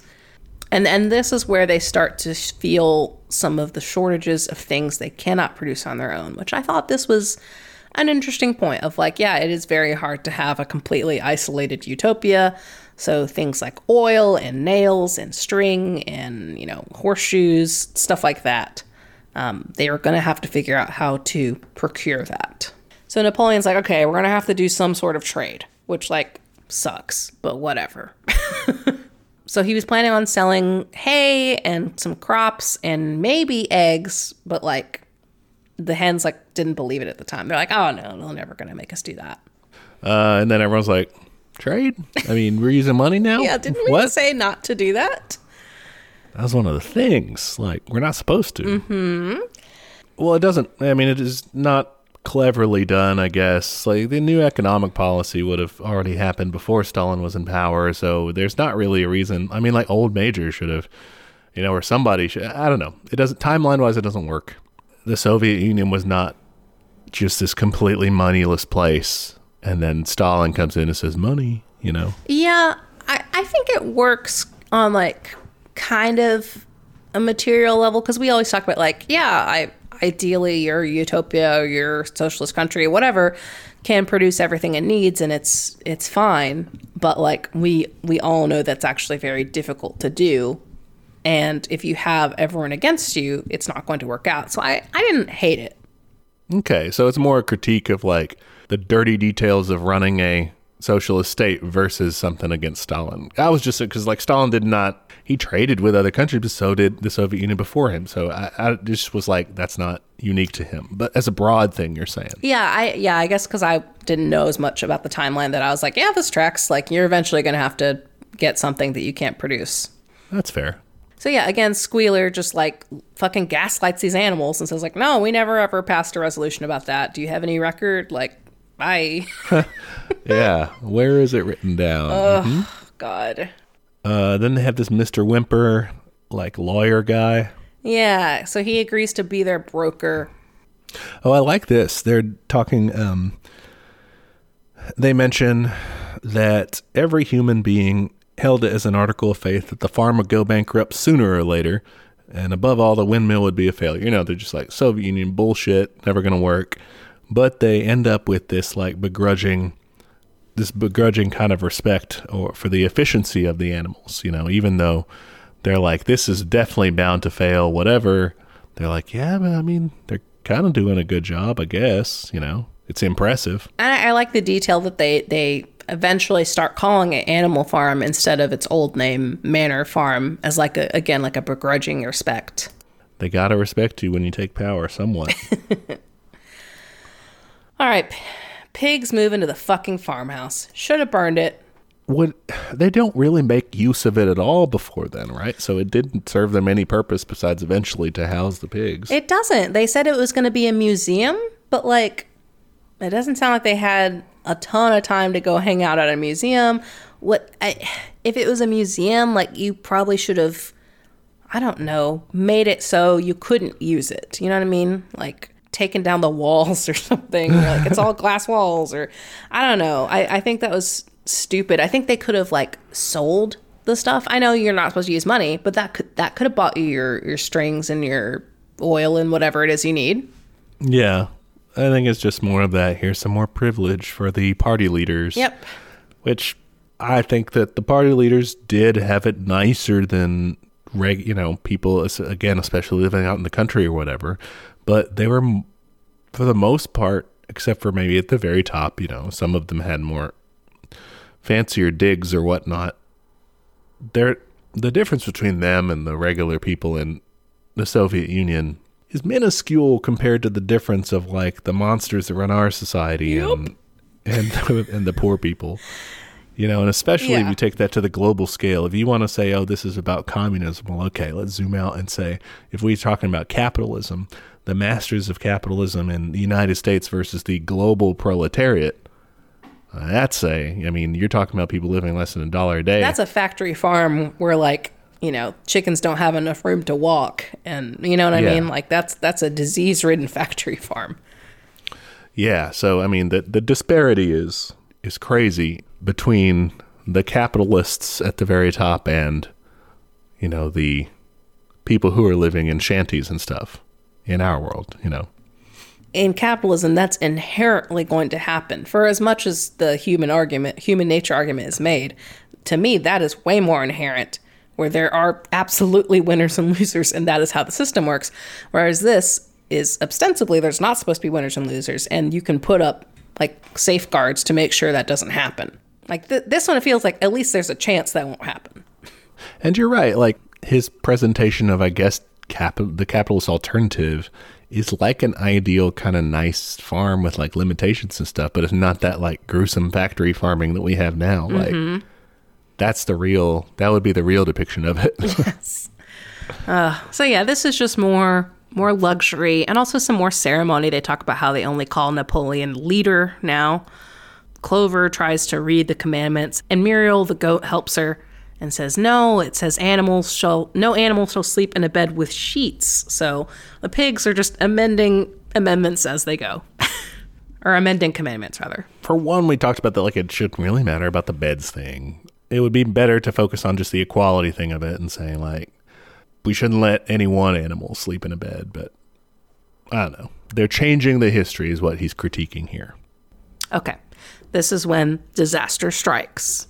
There's a storm, and they wake up, and the windmill is in ruins. Apparently, they built the walls too thin, uh, which I do think it's funny the way they frame it. They're like, oh, some humans say it's because they built the wall too thin. But Napoleon says, no, this was Snowball, which cracks me up. Yeah, he goes around sniffing and saying, "No, Snowball was here." So now they have introduced this total boogeyman. And I think it's really funny how it develops. They are constantly blaming bad luck on Snowball. Uh, what were the examples? Uh, if, like, a pail of milk got knocked over or something. yeah, Snowball was just all over the place. Oh, he mixed All in the time. weed seeds with the crops. And it's like, what are you He's like talking about? cackling. yeah. he becomes this, like, Baba Yaga character. Yeah, It's very funny. And again, they're just completely rewriting history to serve themselves. And I, I mean, did this kind of thing. I mean, I guess they did hate Trotsky after a certain point, but they didn't blame Trotsky for like bad shit that happened to them. I think what he must be referring to here is in the Moscow trials and the, the mm. various trials that they had of people accusing them of being part of a Trotskyist move or like a, a, a scheme against the government in some way. The Moscow trials, trials are actually like a series of trials. Uh, there are three of them the case of the Trotskyite Zinoviev Terrorist Center, the case of the anti Soviet Trotskyist Center, and the case of the anti Soviet Bloc of Rights and Trotskyists. So, These names are uh, super neutral. yeah, it's just, you know, and, and there are very, various, you know, sectors of society. Eventually, they, and, you know, part of the Great Purge, they go after uh, members of like the army and stuff and, and trying to weed out anyone who's suspected of having Trotskyist sympathies or whatnot. So they kind of start seeing Trotsky behind every. co- It's not such petty things as that, but like they start seeing schemes all over the place, and people get accused of being wreckers um, or sabotagers anytime you know something bad happens at their factory or it underproduces or whatnot. to me it reads as like another point towards like superstition kind of taking over in like ceremony versus superstition and and how that becomes ingrained in these animals like worldview because later they do the opposite with napoleon they'll be like oh i laid eggs is you know by napoleon's blessing that kind of thing Right. you know Yeah, Chapter 7, it's winter. The humans are still talking shit about them, being like, oh, the windmill fell down because it's too thin, and that, you know, the animals are doing cannibalism and infanticide. And so Napoleon does some PR work with Mr. Whymper. He lets him, like, tour the farm and lets him see these um, conspicuously full, like, storage of grain, even though it's mostly filled with sand with grain at the top. um, he gets the sheep to talk about how rations have been increased. Um, so he gets him to like spread like that Animal Farm is doing fine. this is Orwell's kind of takedown of anybody who's saying anything good about the Soviet Union. He's saying they're an idiot, they've been duped, which I'm sure they did PR campaigns and stuff like that. I'm not, you know, saying that it's 100% they were always reporting the truth, but it's not that they were complete idiots either. This is this happens a little later too with Squealer's reports and his figures. And some of them I'm like, some of those did happen though. Like he talks about how like, oh, your life expectancy is better, you know, your water Yeah. quality is improved, all this stuff. And I'm like, I mean, they did improve quality of life in the Soviet Union. Like there are numbers on that. And like you'd have to look at only the really like bad faith sources for that to not be true. Right. Yeah. And I do think on the individual firm level or the sector level, even if you look at like um, regions, uh, like the directors of various regions, they would inflate their reports to the government, saying like, "Oh, we had this quota, but we exceeded it," you know, because we're good. Um, more often, they would they would just like um, underset the quota. Like, oh, we estimate that we can only produce like this much, but then overproduce and be like, look at us, we're good, you know. But it wasn't. Uh, I, yeah, I think I think you're right that like their stats would have n- actually been better, and I think at some point he says, you know, it's definitely not worse than it was when we were with Jones. So he kind of admits, you know, it's not this starvation sort of thing. But I think that's underselling it, you know. it, at first he's like, okay, like they they did better than Jones, and it's like, all right, they they did it a little better just because they happened to be more efficient because they can like you know poop straight in the field or whatever. Yeah. and it just kind of degrades to like, okay, now it's like worse, you know. Right. Yeah. And uh, that part's just wrong. Like you said, there are numbers that back that up. I mean, the CIA themselves were giving reports saying, like, yeah, the average Soviet citizen consumes more calories than the average American. That's crazy. All right, I like this part. I mean, I don't like the outcome, but I think it's interesting. Oh, oh, oh! Here we go. The chickens come home to roost. Uh, they end up having to sell eggs to get more food for the winter. Uh, they go up to the rafters and lay their eggs up there so that they break whenever they, you know, fall to the ground. And Napoleon acted swiftly and ruthlessly. He cuts off their rations, and nine hens die, and the eggs get delivered. Yeah. I was thinking that this was maybe referring to the famine. Mm, that's a good point, because, yeah. Well, yeah, because the famine was caused just. Hmm, okay, I'm thinking. The famine. I mean, it's just, yeah, natural ha- happenings. On the farm, it's because they kind of did a shitty job because they're so focused on the windmill, but it's fine. Yeah, it's it's natural conditions and also like the collectivization efforts. And the uh, to me, at least, maybe the hens were playing the role of the kulaks, right? The more well-off peasants who said, "No, we're not going to do that. We're going to kill our livestock and set fire to the fields." And then, I mean, they you know they do face punishment for that and stuff. Um, And, uh, and the fact that Napoleon cuts off the food, that's like him exacerbating the famine. Yeah. Now, in real history, the Soviet Union does try to like send aid and stuff to Ukraine. It's not this. A lot of the sources that report on what they call the Holodomor, r- relying on like Nazi type people and stuff in, in Ukraine. But like we mentioned in the, I think, because we did that episode where we talked about it, the overall conclusion was that the government probably mismanaged it in ways that you know Stalin being a part of that mismanaged it in ways that made it worse. Here, I think that Orwell is being more direct and just saying that he does it. You know that he leads it. Yeah, I agree.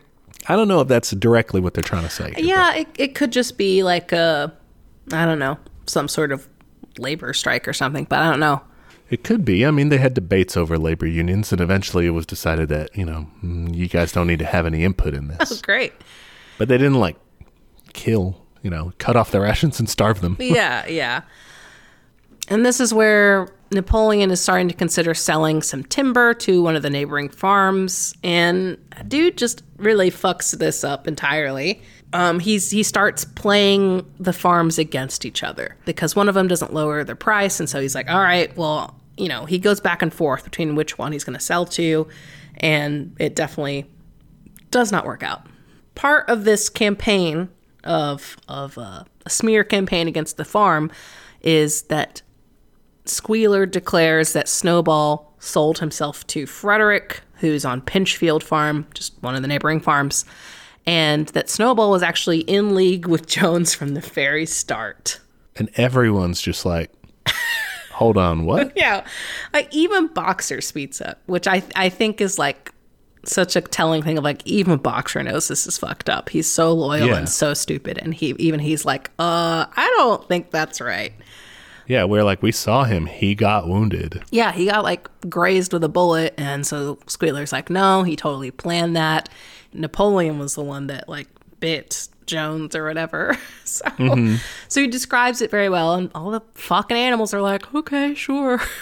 Boxer still says though. Oh, I like I do not believe that Snowball was a traitor at the beginning. What he has done since is different, but I believe that at the Battle of the Cowshed, he was a good comrade. I liked that. I liked that he stood Yeah. up for him. It's annoying that he's so easily taken down because he's like, well, Napoleon said it, and he's like, oh, Napoleon's always right. But I wish they had pushed back more. Yeah, because I uh, and I think that maybe it's not a good representation of the working class. Because I do think the the people of the Soviet Union, even when the whole Trotsky stuff breaks, nobody was thinking like, "Oh, Trotsky was an asshole from the revolution." Like, mm-hmm. no, nobody thought that. It would have been ridiculous to say so, even if the government was trying to portray him as this like fascist from the start or whatever. They were just like, "No, that's not it." There's no way. We'll say maybe, you know, like you said, maybe he turned at some point. Okay. But I saw that he was leading the Red Army in the Civil War. Like, no. He There's no way. Had plenty of times to fuck us over. We were near death. Could have done it. Didn't. So, And then Squealer kind of does a low key threat of, oh, like there's definitely secret agents here. And this is just purge time, guys. We get to purge. purge time.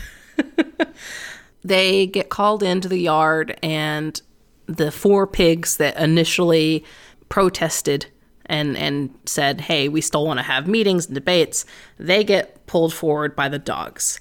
This part I don't super get. They say the dogs tasted blood and like kind of go crazy, and one of them and three of them end up attacking Boxer. And I'm like, what does that mean? Why Boxer? What, if he's the working class, what does that mean? Uh, I'm not sure what the parallel there is. It's because if he's the working class, then so it's like they go a little too crazy. Like they start just going after regular people, and the people are like, "Hey, what the fuck?" You know. Napoleon's like, "Don't go after the regular people. Mm-hmm. Just go after the big traitors or something." Like. Because the purges don't get a lot of like ground level people. It's It mostly is people in the mostly a party leadership or mostly people in those sorts of positions. Like, Okay. they- you know, people do get thrown in jail and stuff. I don't want to say that it that it's hundred percent, you know, this clean party, you know, only within the party. I guess what they're saying is there could be casualties, like bystander casualties. Yeah, yeah. Um, but by and large, it, it wasn't. I don't know if that's what he's trying to portray. Because I mean, Boxer does fight him off. Just basically, just says "fuck that." Like we're too strong, you know. Yeah. Yeah. And then Napoleon tells him to let the dog go, and he just does it. So, like, it's just a weird metaphor. More purge stuff. Everyone starts confessing to crimes. And my question here, and I think this applies to a lot of, I guess, the real life purges too. I mean, why would you confess? There are many reasons. One, chief among which is torture. Okay, so they're not torturing here. Do you think the pigs, like, or the dogs, or somebody threatened these animals, like families or something? I in the book, I don't understand. we're doing more thought again than Orwell put Okay. into it. Okay. Uh, for Orwell, yeah, they just you know They just did. A lot of most of the confessions come from torture, uh, like you said, the threatening of families. That sort of is usually enough to get people to. do uh, I guess the odd case of someone actually doing some conspiring or what have you, uh, but that's typically what did it. I don't think he felt the need to put that in here. He just That's why I didn't understand because I'm like, if this is Eh, okay, you know, putting the parallel aside, logically, why the fuck would these animals confess? And some of these are for crazy things, like oh, I pissed in the drinking pool. Like, did he actually piss in the drinking pool? Is he just saying this? Like, they murdered a ram, which I'm like, why didn't that come up in the book? Like, we talked about some milk going missing, but we didn't talk about an animal someone getting, murdered. yeah. like i just didn't understand where this was coming from and like I, I didn't understand the motivation behind confessing and i didn't understand like i just didn't understand it in the book it's not portrayed well. Okay. It's just out of the blue. Just hey, I also did this. it's like, a mass hysteria event it's is now the time to tell everyone. You know, especially after the first people get murdered you know Yeah. i could see if it's like they have a death wish. Like, Me too. I I'm actually really tired of working and i'd like to die if molly were still here she'd be like i'm hiding all kinds of sugar okay, okay. What would have made more sense? Because this kind of reminded me of like a self criticism thing. What would have made more sense is if they didn't kill the pigs at first. They just like said, "Well, hey, let's talk about this. Let's open up a, a conversation. Let's all talk about what we've done wrong." And they get these people to all confess, and then they turn on them. That would have been more interesting. Ooh, that's pretty good. That's more like a Mao struggle session, though. Exactly. And which, you know, time period wise, I guess doesn't super work, but like, I think that would have been more interesting and more believable than like, these animals are so fucking stupid. They could just not confess. You're right. Yeah, it's not very well done. But I do think it's interesting because afterward, you know, they're sitting there, so many people have been killed. Mm-hmm. They said since Jones had left the farm until today, no animal had killed another animal. And it's just so I guess I get it in the story, but this is another one where it doesn't track. Because the Great Purges are not the Soviet people's first experience with, I mean, they had the Russian Civil War. yeah. Like, yeah. they've been bathing in blood up until that point. Like, it's, you know, it's not going to become as a shock to That's just some place where, you know, one example of how it doesn't line up very well. That's a good point. See, I'm glad we did this. Because I'm lear- I'm relearning stuff, which is again terrible. I like the scene of everyone is so shaken from it that they all go like cuddle together. Yeah. I want to cuddle with these just- animals. They sing The Beast of England. Yeah, and this is that really frustrating paragraph where Clover's like she she thinks about how like this isn't what we fought for, this isn't what we were celebrating when we did the rebellion, like this is not good. But then at the end it says such were her thoughts though she lacked the words to express them. I'm like seems like she's got a lot of the words if she's think like I don't know how her horse brain works. I don't know if she just Right. only thinks in pictures and not words, but like surely she could kind of express something. Like I thought that She was can speak. Yeah, she can talk. She doesn't have to write it. yeah, I thought that was weird. Yeah, well, soon thereafter, they outlaw the Beast of England. I thought this was interesting. So yeah, Squealer says that was the song of the rebellion for and it was like a longing for a better society. We're already in that better society. I don't fucking buy this. Like, as a parallel and also in the book. I, I- again, they're playing on the fact that the animals have a bad memory and that like they don't actually remember what they were fighting for or whatever. in the book, yeah, you could say, well, it's not better. We wanted the three day work week. We wanted for everyone to like not kill anybody, stuff like that. And in, in terms of the parallel, I mean, ostensibly, weren't they still fighting for true communism? it's not certainly not during Stalin's time. Uh, later on, I think it's during the Brezhnev era, the Soviet Union kind of says we've reached a stage of we've kind of implemented socialism, or like we're in like a mature stage of socialism, like we're trying to develop closer to communism, you know. But we have essentially We did it. arrived at socialism. Wow, mission accomplished. and we're trying to yeah we're trying to improve on that or we, we're, we're, we're trying to ma- mature it and that sort of thing uh, but that's way later they're during stalin's time they're they're not really even talking about that yet they're still trying to like build the material base for socialism to work like they're still working to i mean they declare themselves a socialist state sure or whatever but a worker state they're not saying like yay we did it already Yeah, yeah. I just thought that was weird. I'm like, no one would ever say that. Like, no, I no, that, that didn't track for me. But the rebellion, I guess, if you're ta- talking about just the revolution itself, that was done. We now have a worker state. We're b- building that, maybe. See, I don't agree with that either. Like in theory, I think you should keep that rebellious spirit because that's how you keep people in line. Not in line as in like authoritarianism. It's how you keep leaders in line of like, hey, don't fuck up. Like we're still here. We want you to do X, Y, Z. Yeah, that makes sense. Chapter eight. Again, they're like, hey, didn't the commandment say don't kill people? And they're like, no, it said don't kill people, animals, excuse me, without cause. Ugh, mm. whatever. Napoleon starts hanging out with a rooster who's like his trumpeter, which is stupid. He's, he's just getting fancy. He's, just, a fancy more- man. Yeah. He's got all these titles. They start writing songs about him. this is where you said that they they start saying that everything happens for him, you know, because Mm-hmm. of Stalin. Yeah, like he's like lucky. Cults of personality, Yes, as they said. yes. Napoleon, sorry. Getting the two mixed up. That's the difference. Yeah, he gets a portrait made, all kinds of shit. He's very fancy. Now we're back to the woodpile. Yes, the timber. the animals hate Frederick because Napoleon is like spreading all these rumors about him, saying that, oh, he he's going to mount an attack on us um, and he treats his animals terribly you know he flogs animals to death and does cockfighting and all kinds of shit Yeah, because he's Nazi Germany. oh okay gotcha So he wasn't spreading lies about him. He was telling them that he was shitty. okay so this is the nazis yeah. i did not catch that at all he's Frederick.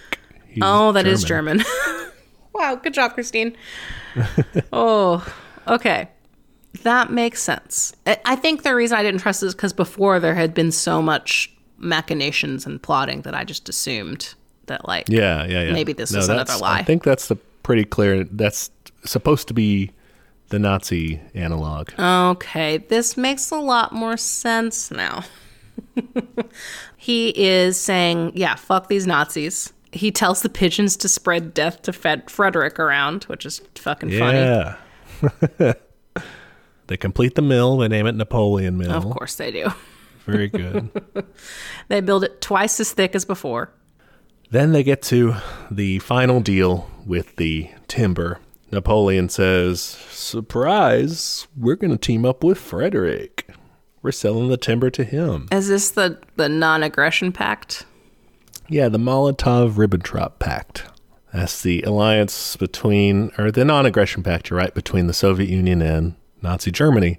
Uh, and I mean, this breakdown is pretty accurate in terms of like its parallels. It says um, he'd been seemingly friendly to Pilkington, and so Frederick had raised his price. Basically, he was saying that like the deal with the Western world, the British and the Americans, you know, they weren't they weren't helping the situation at all. So to protect themselves, this the Soviet Union signed a non-aggression pact with the Nazis so that they wouldn't get attacked right away. In this case, you know, we're selling the timber to you just to help us for now. Okay, that makes sense because yeah, I gets. I think I got distracted by the fact that this was a trade agreement, so like I was, I didn't spend a lot of time thinking about it, obviously, but I was like, oh, I guess this is just about how like trade is complicated with with communism versus capitalism. But then if you take out the trade part and just focus on the relations part, then like yeah, the Nazi versus the West versus that that makes a lot more sense. Napoleon's riding high. Everybody's like, damn, what a smart guy. and then it turns out he's been paid in counterfeit money. Ugh. And then it turns out that they're about to get invaded. Yes. And so Frederick and his men come to invade and they end up having to retreat and they send word to Pilkington and give him a note that says serves you right, which I thought was pretty funny. Oh, yeah. So I guess we did that. well, not exactly. I mean, this is, you know, Churchill, who was famously like, let's strangle Bolshevism in its grave, was finally like, hey, uh, I guess I'll side with the Soviets if it'll take down Hitler because he's literally bombing us. So. So, like a more realistic or a more fitting story would be if Frederick was also trying to attack Pilkington's farm. Yes, yeah. But I would say that the Allies were super, super slow about opening up another front. The Soviet Union constantly was like, open up another front. Come on. They're just Invade throwing northern men France. at this. Yeah. And slowly we were like, okay, we'll open one up in Italy. And that's not really what they wanted to do. Just come on, keep, you know, finally they did D Day and all that. But that took a long time. And yeah, meanwhile, the Soviet Union was just hemorrhaging people. Absolutely. Frederick's men blow up the windmill, which is so upsetting. Assholes. I was so upset Yes. about that. They get really mad, and so they, you know, they get a second wind and run the men out again. Some of them die, and everyone's injured, and they're like, you know, fucking distraught. And Squealer's like, "We won," which is upsetting. I think this was a weird scene for me because it's like Orwell's trying to say like what victory, Mm-hmm. sort of. It sucked, but it seemed. I mean, that was a big deal That was to fight that war. You know, it wasn't fun, but like you survived. You know, you've survived a, a war that was trying to exterminate you. Yeah, that's a good point. Like, being Nazis is nothing to sneeze at. Yeah. That's a good thing generally, guys. I'm going to go ahead and say that. Boxer says we won back what we had before, That's important. but someone tried to take it away from you. Oh, and, and that's where, yeah, they're sitting there questioning it like this sucks, but they see the flag flying. They they remember what has just happened. Songs and speeches and all that. Yeah, so he's kind of criticizing, I guess, patriotism in socialist states, maybe. And then the pigs have a party. Oh yeah, they get into some whiskey. This is fucking great. I love this part. I, I just like the description of it from the outside of like, man, they heard a lot of loud noises, and then it was really quiet in the morning, and uh, Squealer reports that Napoleon is dying, and then Yes, the alcohol's to be banished. Which you can imagine him laying in bed, just like, oh my god. yeah, this is exactly what a hangover is like. I'm dying, no more alcohol. Yes. Ugh, we've been there. We've all been there, Napoleon. Yep. But then he turns around, you know, he's fine, and he decrees that actually we're going to start making alcohol. Yeah, it's got the I don't know the alcohol thing. I don't see a big parallel to. It's not like the Soviet leaders were super Boozy. like they just had this secret distillery or brewery thing going on. So I don't know. I mean, some of them were boozy, some of them weren't, but like it didn't seem to affect the affairs of state, broadly speaking. yeah, it seems unnecessary, and it, it feels like it just goes in with like again the clothes and the stuff like that. Yeah. The human traits of like, oh, they're Right. they're turning their back on their ideals. Yeah. Again, don't drive cars because capitalists drive cars. You know that understanding of socialism. That's what we advocate, by the way. Oh, yeah. Eat raw meat, get buff. That's what you do. Eat raw meat, no cars, throw your phone into the sea. Wait, how do you listen to the Yeah. show? Uh, don't worry about it. I fucking hate this paragraph about how they they come out and Squealer is stunned by a ladder with paint, and they're all like, "I don't understand." That's They all rolled a one on their investigation check. that's exactly what that is. Everyone has a negative intelligence except for pigs. And I mean, Squealer is caught in the act of changing the commandments, and the next day it says, you know, no animal shall drink alcohol to excess. This is ridiculous. You know who did know what was going on? Fucking Benjamin. Oh, oh, Benjamin, I want to murder this donkey. And he's just like, What are you going to do? Asshole, tell people. Yeah, none of the animals could form any idea as to what this meant, except old Benjamin, who nodded his muzzle with a knowing air and seemed to understand, but would say nothing. Fuck This guy's you. useless. Worse than useless. He is. He's worse than. because it'd be one thing if he was just stupid like everybody else, but no, he knows. He's just like, what motivates that? Like, why is he? It's not just self interest. It's more like self preservation. Like, if I, you know, someone might come after me, I don't know. I understand this is obviously fucking George Orwell being like, uh huh, like I'm so smart. Mm-hmm. But I don't understand the motivation behind the character of like, what else does he represent? Like, is he just a pure like kind of nihilist of like, because he he says things like, oh, it's always going to be this way. It's always going to be shitty, just under different circumstances. Yeah. It's like the the grizzled or like uh jaded old person that's just kind of like I've been there, seen it all Seen it before. all. These new idealists, man, they think this is going to be any different, but it's not. It's just a new boss, you know. Okay. There's new babies, mostly pigs. There's a ton of pigs, all Napoleons. Ton of pigs. Yeah. Um, so they decided to build a schoolhouse for the pigs, and you know it just gets more and more stratified. Um, when a pig and any other animal meet on a path, the other animal has to stand to the side. Not a thing. Not a thing. There's, there's no there's no parallel. Yeah. yeah. It's not like get off the sidewalk. The Soviet officials are walking. Like no. And the pigs get to wear green ribbons on their tails on Sundays. Sorry, Molly. Yeah, and the pigs eventually they get beer. Yeah, so they're just getting fancier and fancier. And this is when they do more ceremony. Uh, and you know, this is that line that I liked. Of, of they were able to forget that their bellies were empty at least part of the time. Which, yeah, that's that's what ceremony and patriotism can do. Yeah, but on the other hand, if they're as well off as they were under Jones, which is mentioned several times, then you know they should they should be okay ish. Yeah, yeah. And then Boxer gets ill. This is the worst. Boxer collapses. His lung gets fucked up because he's working too hard. So Squealer's like, oh, we're going to send him to the hospital. He's going to get the best care. And the animals are like, oh, that's weird. No one's ever left the farm. And it's like, what do you think is going to happen, motherfuckers? What do you think? Well, they don't know. They're too stupid. Apparently, they're too stupid. Quick question. At one point, they say the pig sent over a large bottle of pink medicine. Is that actually medicine? What do you think that is? I assumed it was just medicine. It sounds like Pepto Bismol, which would not help a collapsed lung. No, and you know they don't have anything that would. But I didn't take it to mean like they were trying to kill him or anything. Yeah, I guess I just didn't understand. Like, is this because everything else the pigs do is fairly nefarious? So I was like, Yeah. is this a placebo? Is this actively making him sleepy, maybe, so he can't fight as much? I don't know. Yeah, I didn't get it.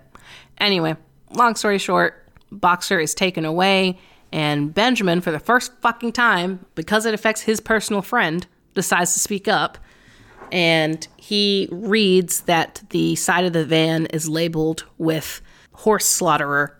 They're gonna take him off to be boiled down or whatever. Yep. It's announced that he died in a hospital and they're like, "No, the the van only had that because It was recently bought. yeah, the vet bought the van and hadn't changed it yet." Which is so fucking stupid. They were relieved to hear that, though. And I mean, I guess the uh, allegory breaks down a little here because he, they, I mean, you know, now you don't have the representative character for the working class, so you're kind of oh, okay. What are you doing? But Maybe it's the peasants. like after a while, you don't have peasants. no, it's not trying to represent Okay. that because I mean, you still did have people living on collective farms and Yeah. regular farms and all that. So they do a whole ceremony thing for Boxer, and they oh the pigs throw a banquet, which they do by buying more whiskey, definitely with Boxer's glue money, which is fucked up, mm, yeah, pretty bad. Chapter ten, shit's bad. Several years have passed. A lot of people are gone. Muriel and some of the dogs are dead. Jones is dead. Jones is Heck dead. Yeah. Yep. and basically, shit's really bad. It's prosperous and profitable. They never did turn the windmill into electricity. They did it for threshing. And they're working on another one that supposedly would be used for electrical power, but they no longer talk about it being for heating and for like luxury goods. Um, it's just going to be for profit. Yeah, so they're essentially running like just a farm, basically, because they're saying, you know, oh, we use the min- windmill to grind or to mill corn, and that brings us a profit. And they're selling this many eggs and whatnot. Like everything's run pretty much exactly the way, you know, the old capitalist farm was. Yep. I, I liked this detail though of of Napoleon denouncing that as against the principles of animalism. And he says the truest happiness, he said, lay in working hard and living frugally, which I, again I think gets back to that ascetic point that didn't make sense in the beginning and definitely doesn't make sense now. Yeah, it's nobody's actual like idea of Marxism. Yeah, Like, no that- one thinks that. if anything, they're like, oh, that's a fairy tale. No one can live that nicely. But I do think it was a fair point to say, like, essentially, the Soviet Union does end up, I mean, working as a, like, it's, I don't know, some people call it state capitalist or what have you, but I mean, it does like capitalist like enterprises and things like that and engages in global trade and, you know, is producing things in that way. Although they are socially providing a lot of things for their people more so than this is representing here. Yes. Yeah, because if this were more accurate, like the animals would be getting fed more, they would have actual medical care and not be sent for glue. Like they would Yeah. they would all be able to read. Like some things would be better, for sure. Yes. Oh, they talk about fucking files and reports and memoranda. The squealer says this is this is the kind of work that the pigs and dogs do is that they Yeah. they take all these notes and then they burn them. it's so stupid. Do- uh, there was excess bureaucracy, as there is in lots of organizations, including capitalist Mm-hmm. ones. But like, it's not one hundred percent that useless. it's not like Brazil level useless. Yeah, Yeah. some of it is, but not all of it. Yeah. That was That's dumb. funny.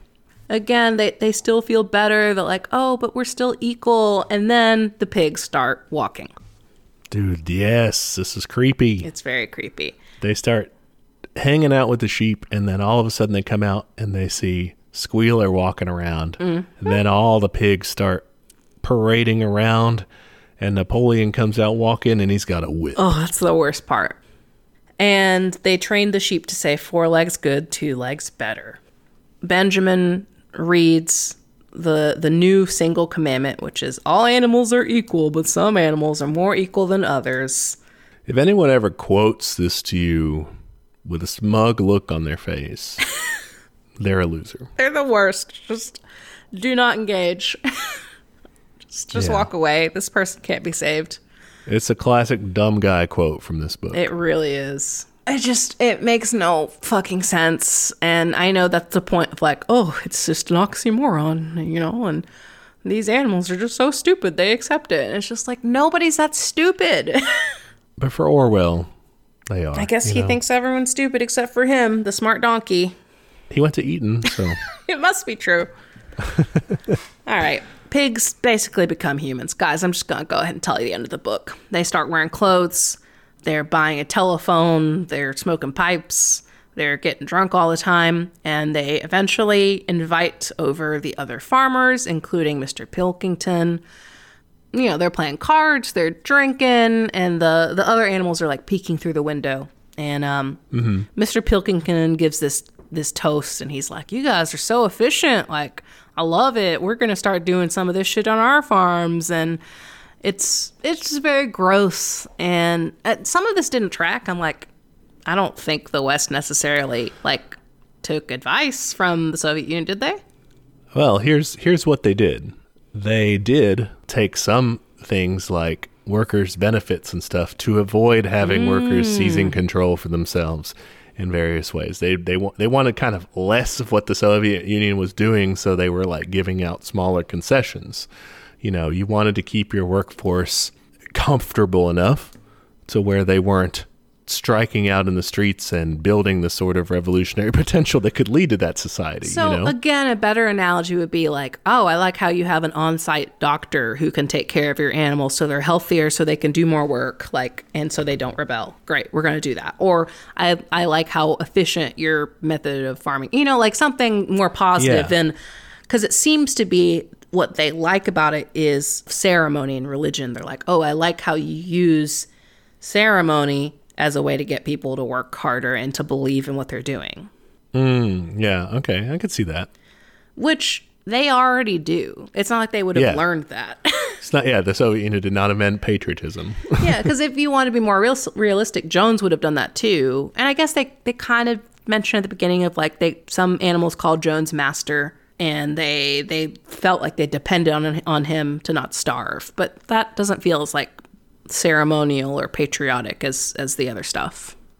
yeah, I just don't think that American capitalist firms or whatever capitalist firms were looking at the Soviet Union as much of a guide in that way. Mm-hmm. he says his really cool joke. if you have your lower animals to contend with, we have our lower classes. And they're different species of people and they have different innate capabilities. it's the same. and Napoleon's like, yeah, this is awesome. We're going to call it Manor Farm again. Doesn't make sense, but okay, whatever. Yeah, we're going to get rid of people saying comrade. We're going to get rid of the boar skull that they walk past. We're going to just suppress the rest of it. They're going back to normal, is what he's saying.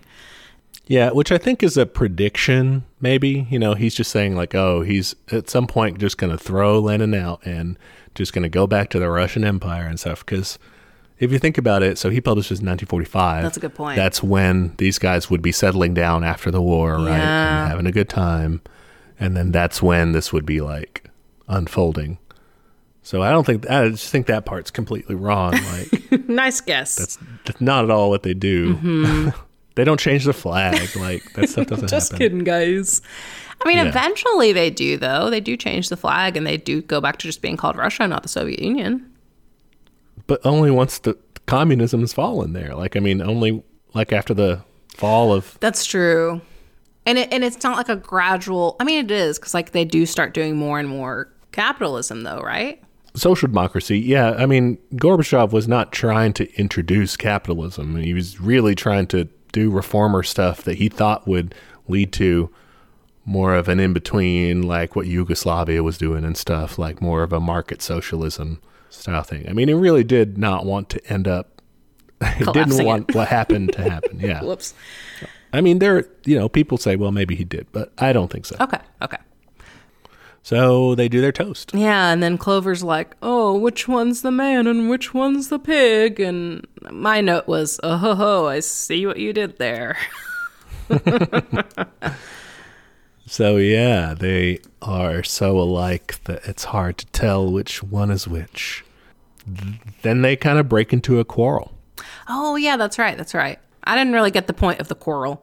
The quarrel is the Cold War about to happen. Orwell's mm. predicting it fairly accurately. Yeah, you did that one. that they each play a ace of spade at the same time, and it's like, oh, hey, you're fucking trying to betray me. No, you're trying to betray me, and That that works. But yeah, but Yeah. the end of it is like, oh, they totally turned into capitalist pigs. reviews Two stars out of five. two stars. I'm only giving two stars. I would maybe just actually I think I'm gonna give it one star. I had less and less fun with this as we went on. I'm gonna give it one star out of five.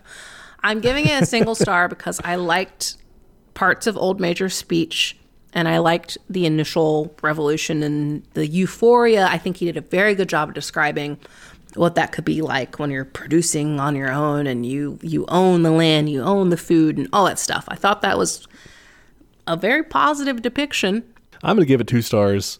Ooh. I appreciated the same thing you appreciated. Mm-hmm. Uh, I will give a star as credit for what I'm assuming is good intent. Is I don't the know. intent of saying like, hey, we should do socialism and communism, but better. Like we should do it more democratically or whatever. These sorts of like, you know, sort of a little bit idealistic from a certain perspective. You know, if you're more Marxist Leninist, that looks a little like soft to you, but criticizing it from the left and saying like, oh, we can do this better than this. I agree with you that he doesn't really offer solutions. He's mostly critiquing. Mm-hmm. And the reason he doesn't get any more stars than that is because how is this work actually used is usually as an anti communist polemic. Exactly. Yeah. You know, nice try. I like but- Snowball. Yeah. Snowball's good. I like Snowball and his windmill. I, I think things would have turned out better if we had Snowball in charge.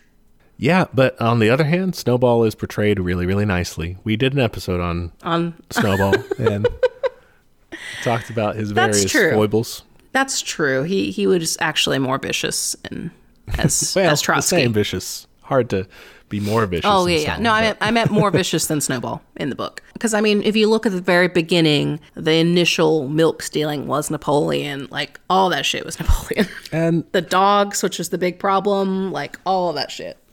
This also just has a very flawed view of history. He's not really portraying this as social forces.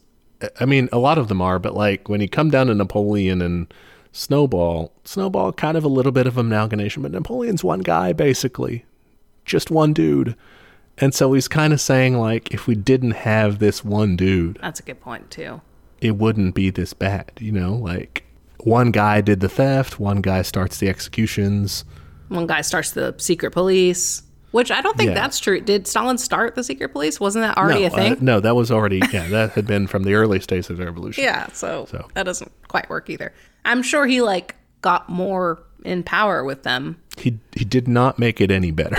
but That's for sure. he didn't say, you know what? No secret police. no secrets. At ACAB, everybody. Yeah. All right, let's move on to to better skies. I guess better dirt, if you will. Because what are we doing next week? Next week we're going to learn about the diggers. Okay, these guys have been mentioned a few times on the pod with uh, our witchcraft episode and our a little bit with William Morris too. There's a lot to look at with this kind of weird intersection of Christianity and the left. So I, w- I initially was just looking at that and then had to really narrow it down to these guys. So it's a topic we might revisit in the future with different with different uh, you know themes. Yeah, this could be a little series of of Christian socialism. Yeah, and we'll, you know, at some point expand to other things too. There's There's just so much out there, y'all. Yeah. cool. Well, that'll be fun. Looking forward to your report. Hope- Maybe I'll start taking notes so I can stop having this Swiss cheese brain of mine. Hey, you do you. I always have the backlog of notes, which, if you are a patron, you can get those too. Catch you later then. Bye. Hey there, comrades. Just jumping in to remind you of all of our social media. We are on Twitter at Teach Communism, Instagram at Teach Me Communism. You can shoot us an email. That's teachmecommunism at gmail.com. Any of those places are good to send us an episode suggestion or a question, anything you think would be useful feedback for us, or just your admiration. If you want to admire us in a public manner, and you should, you can go to Apple Podcasts to give us a review. It is the best way to help people find the show. Love when people write and review us. Please do both. We are also on YouTube if that's how you prefer to listen to podcasts, or if you know someone that's the only way they'll listen to podcasts, send them to our page. And we have a Patreon. For five bucks a month, you get access to our notes for each week's episode, including the backlog of notes, which is a very handy resource for up and coming commies. And at the end of the year, all of the funds from Patreon will be given to local mutual aid in the DFW area. So, ain't going to line our pockets. Finally, we have merch. Check us out at TeePublic. You can find shirts and I believe also stickers and magnets and all kinds of fun stuff with catchphrases from the show or episode art, stuff like that. The link to that store is in the show notes, so check that out.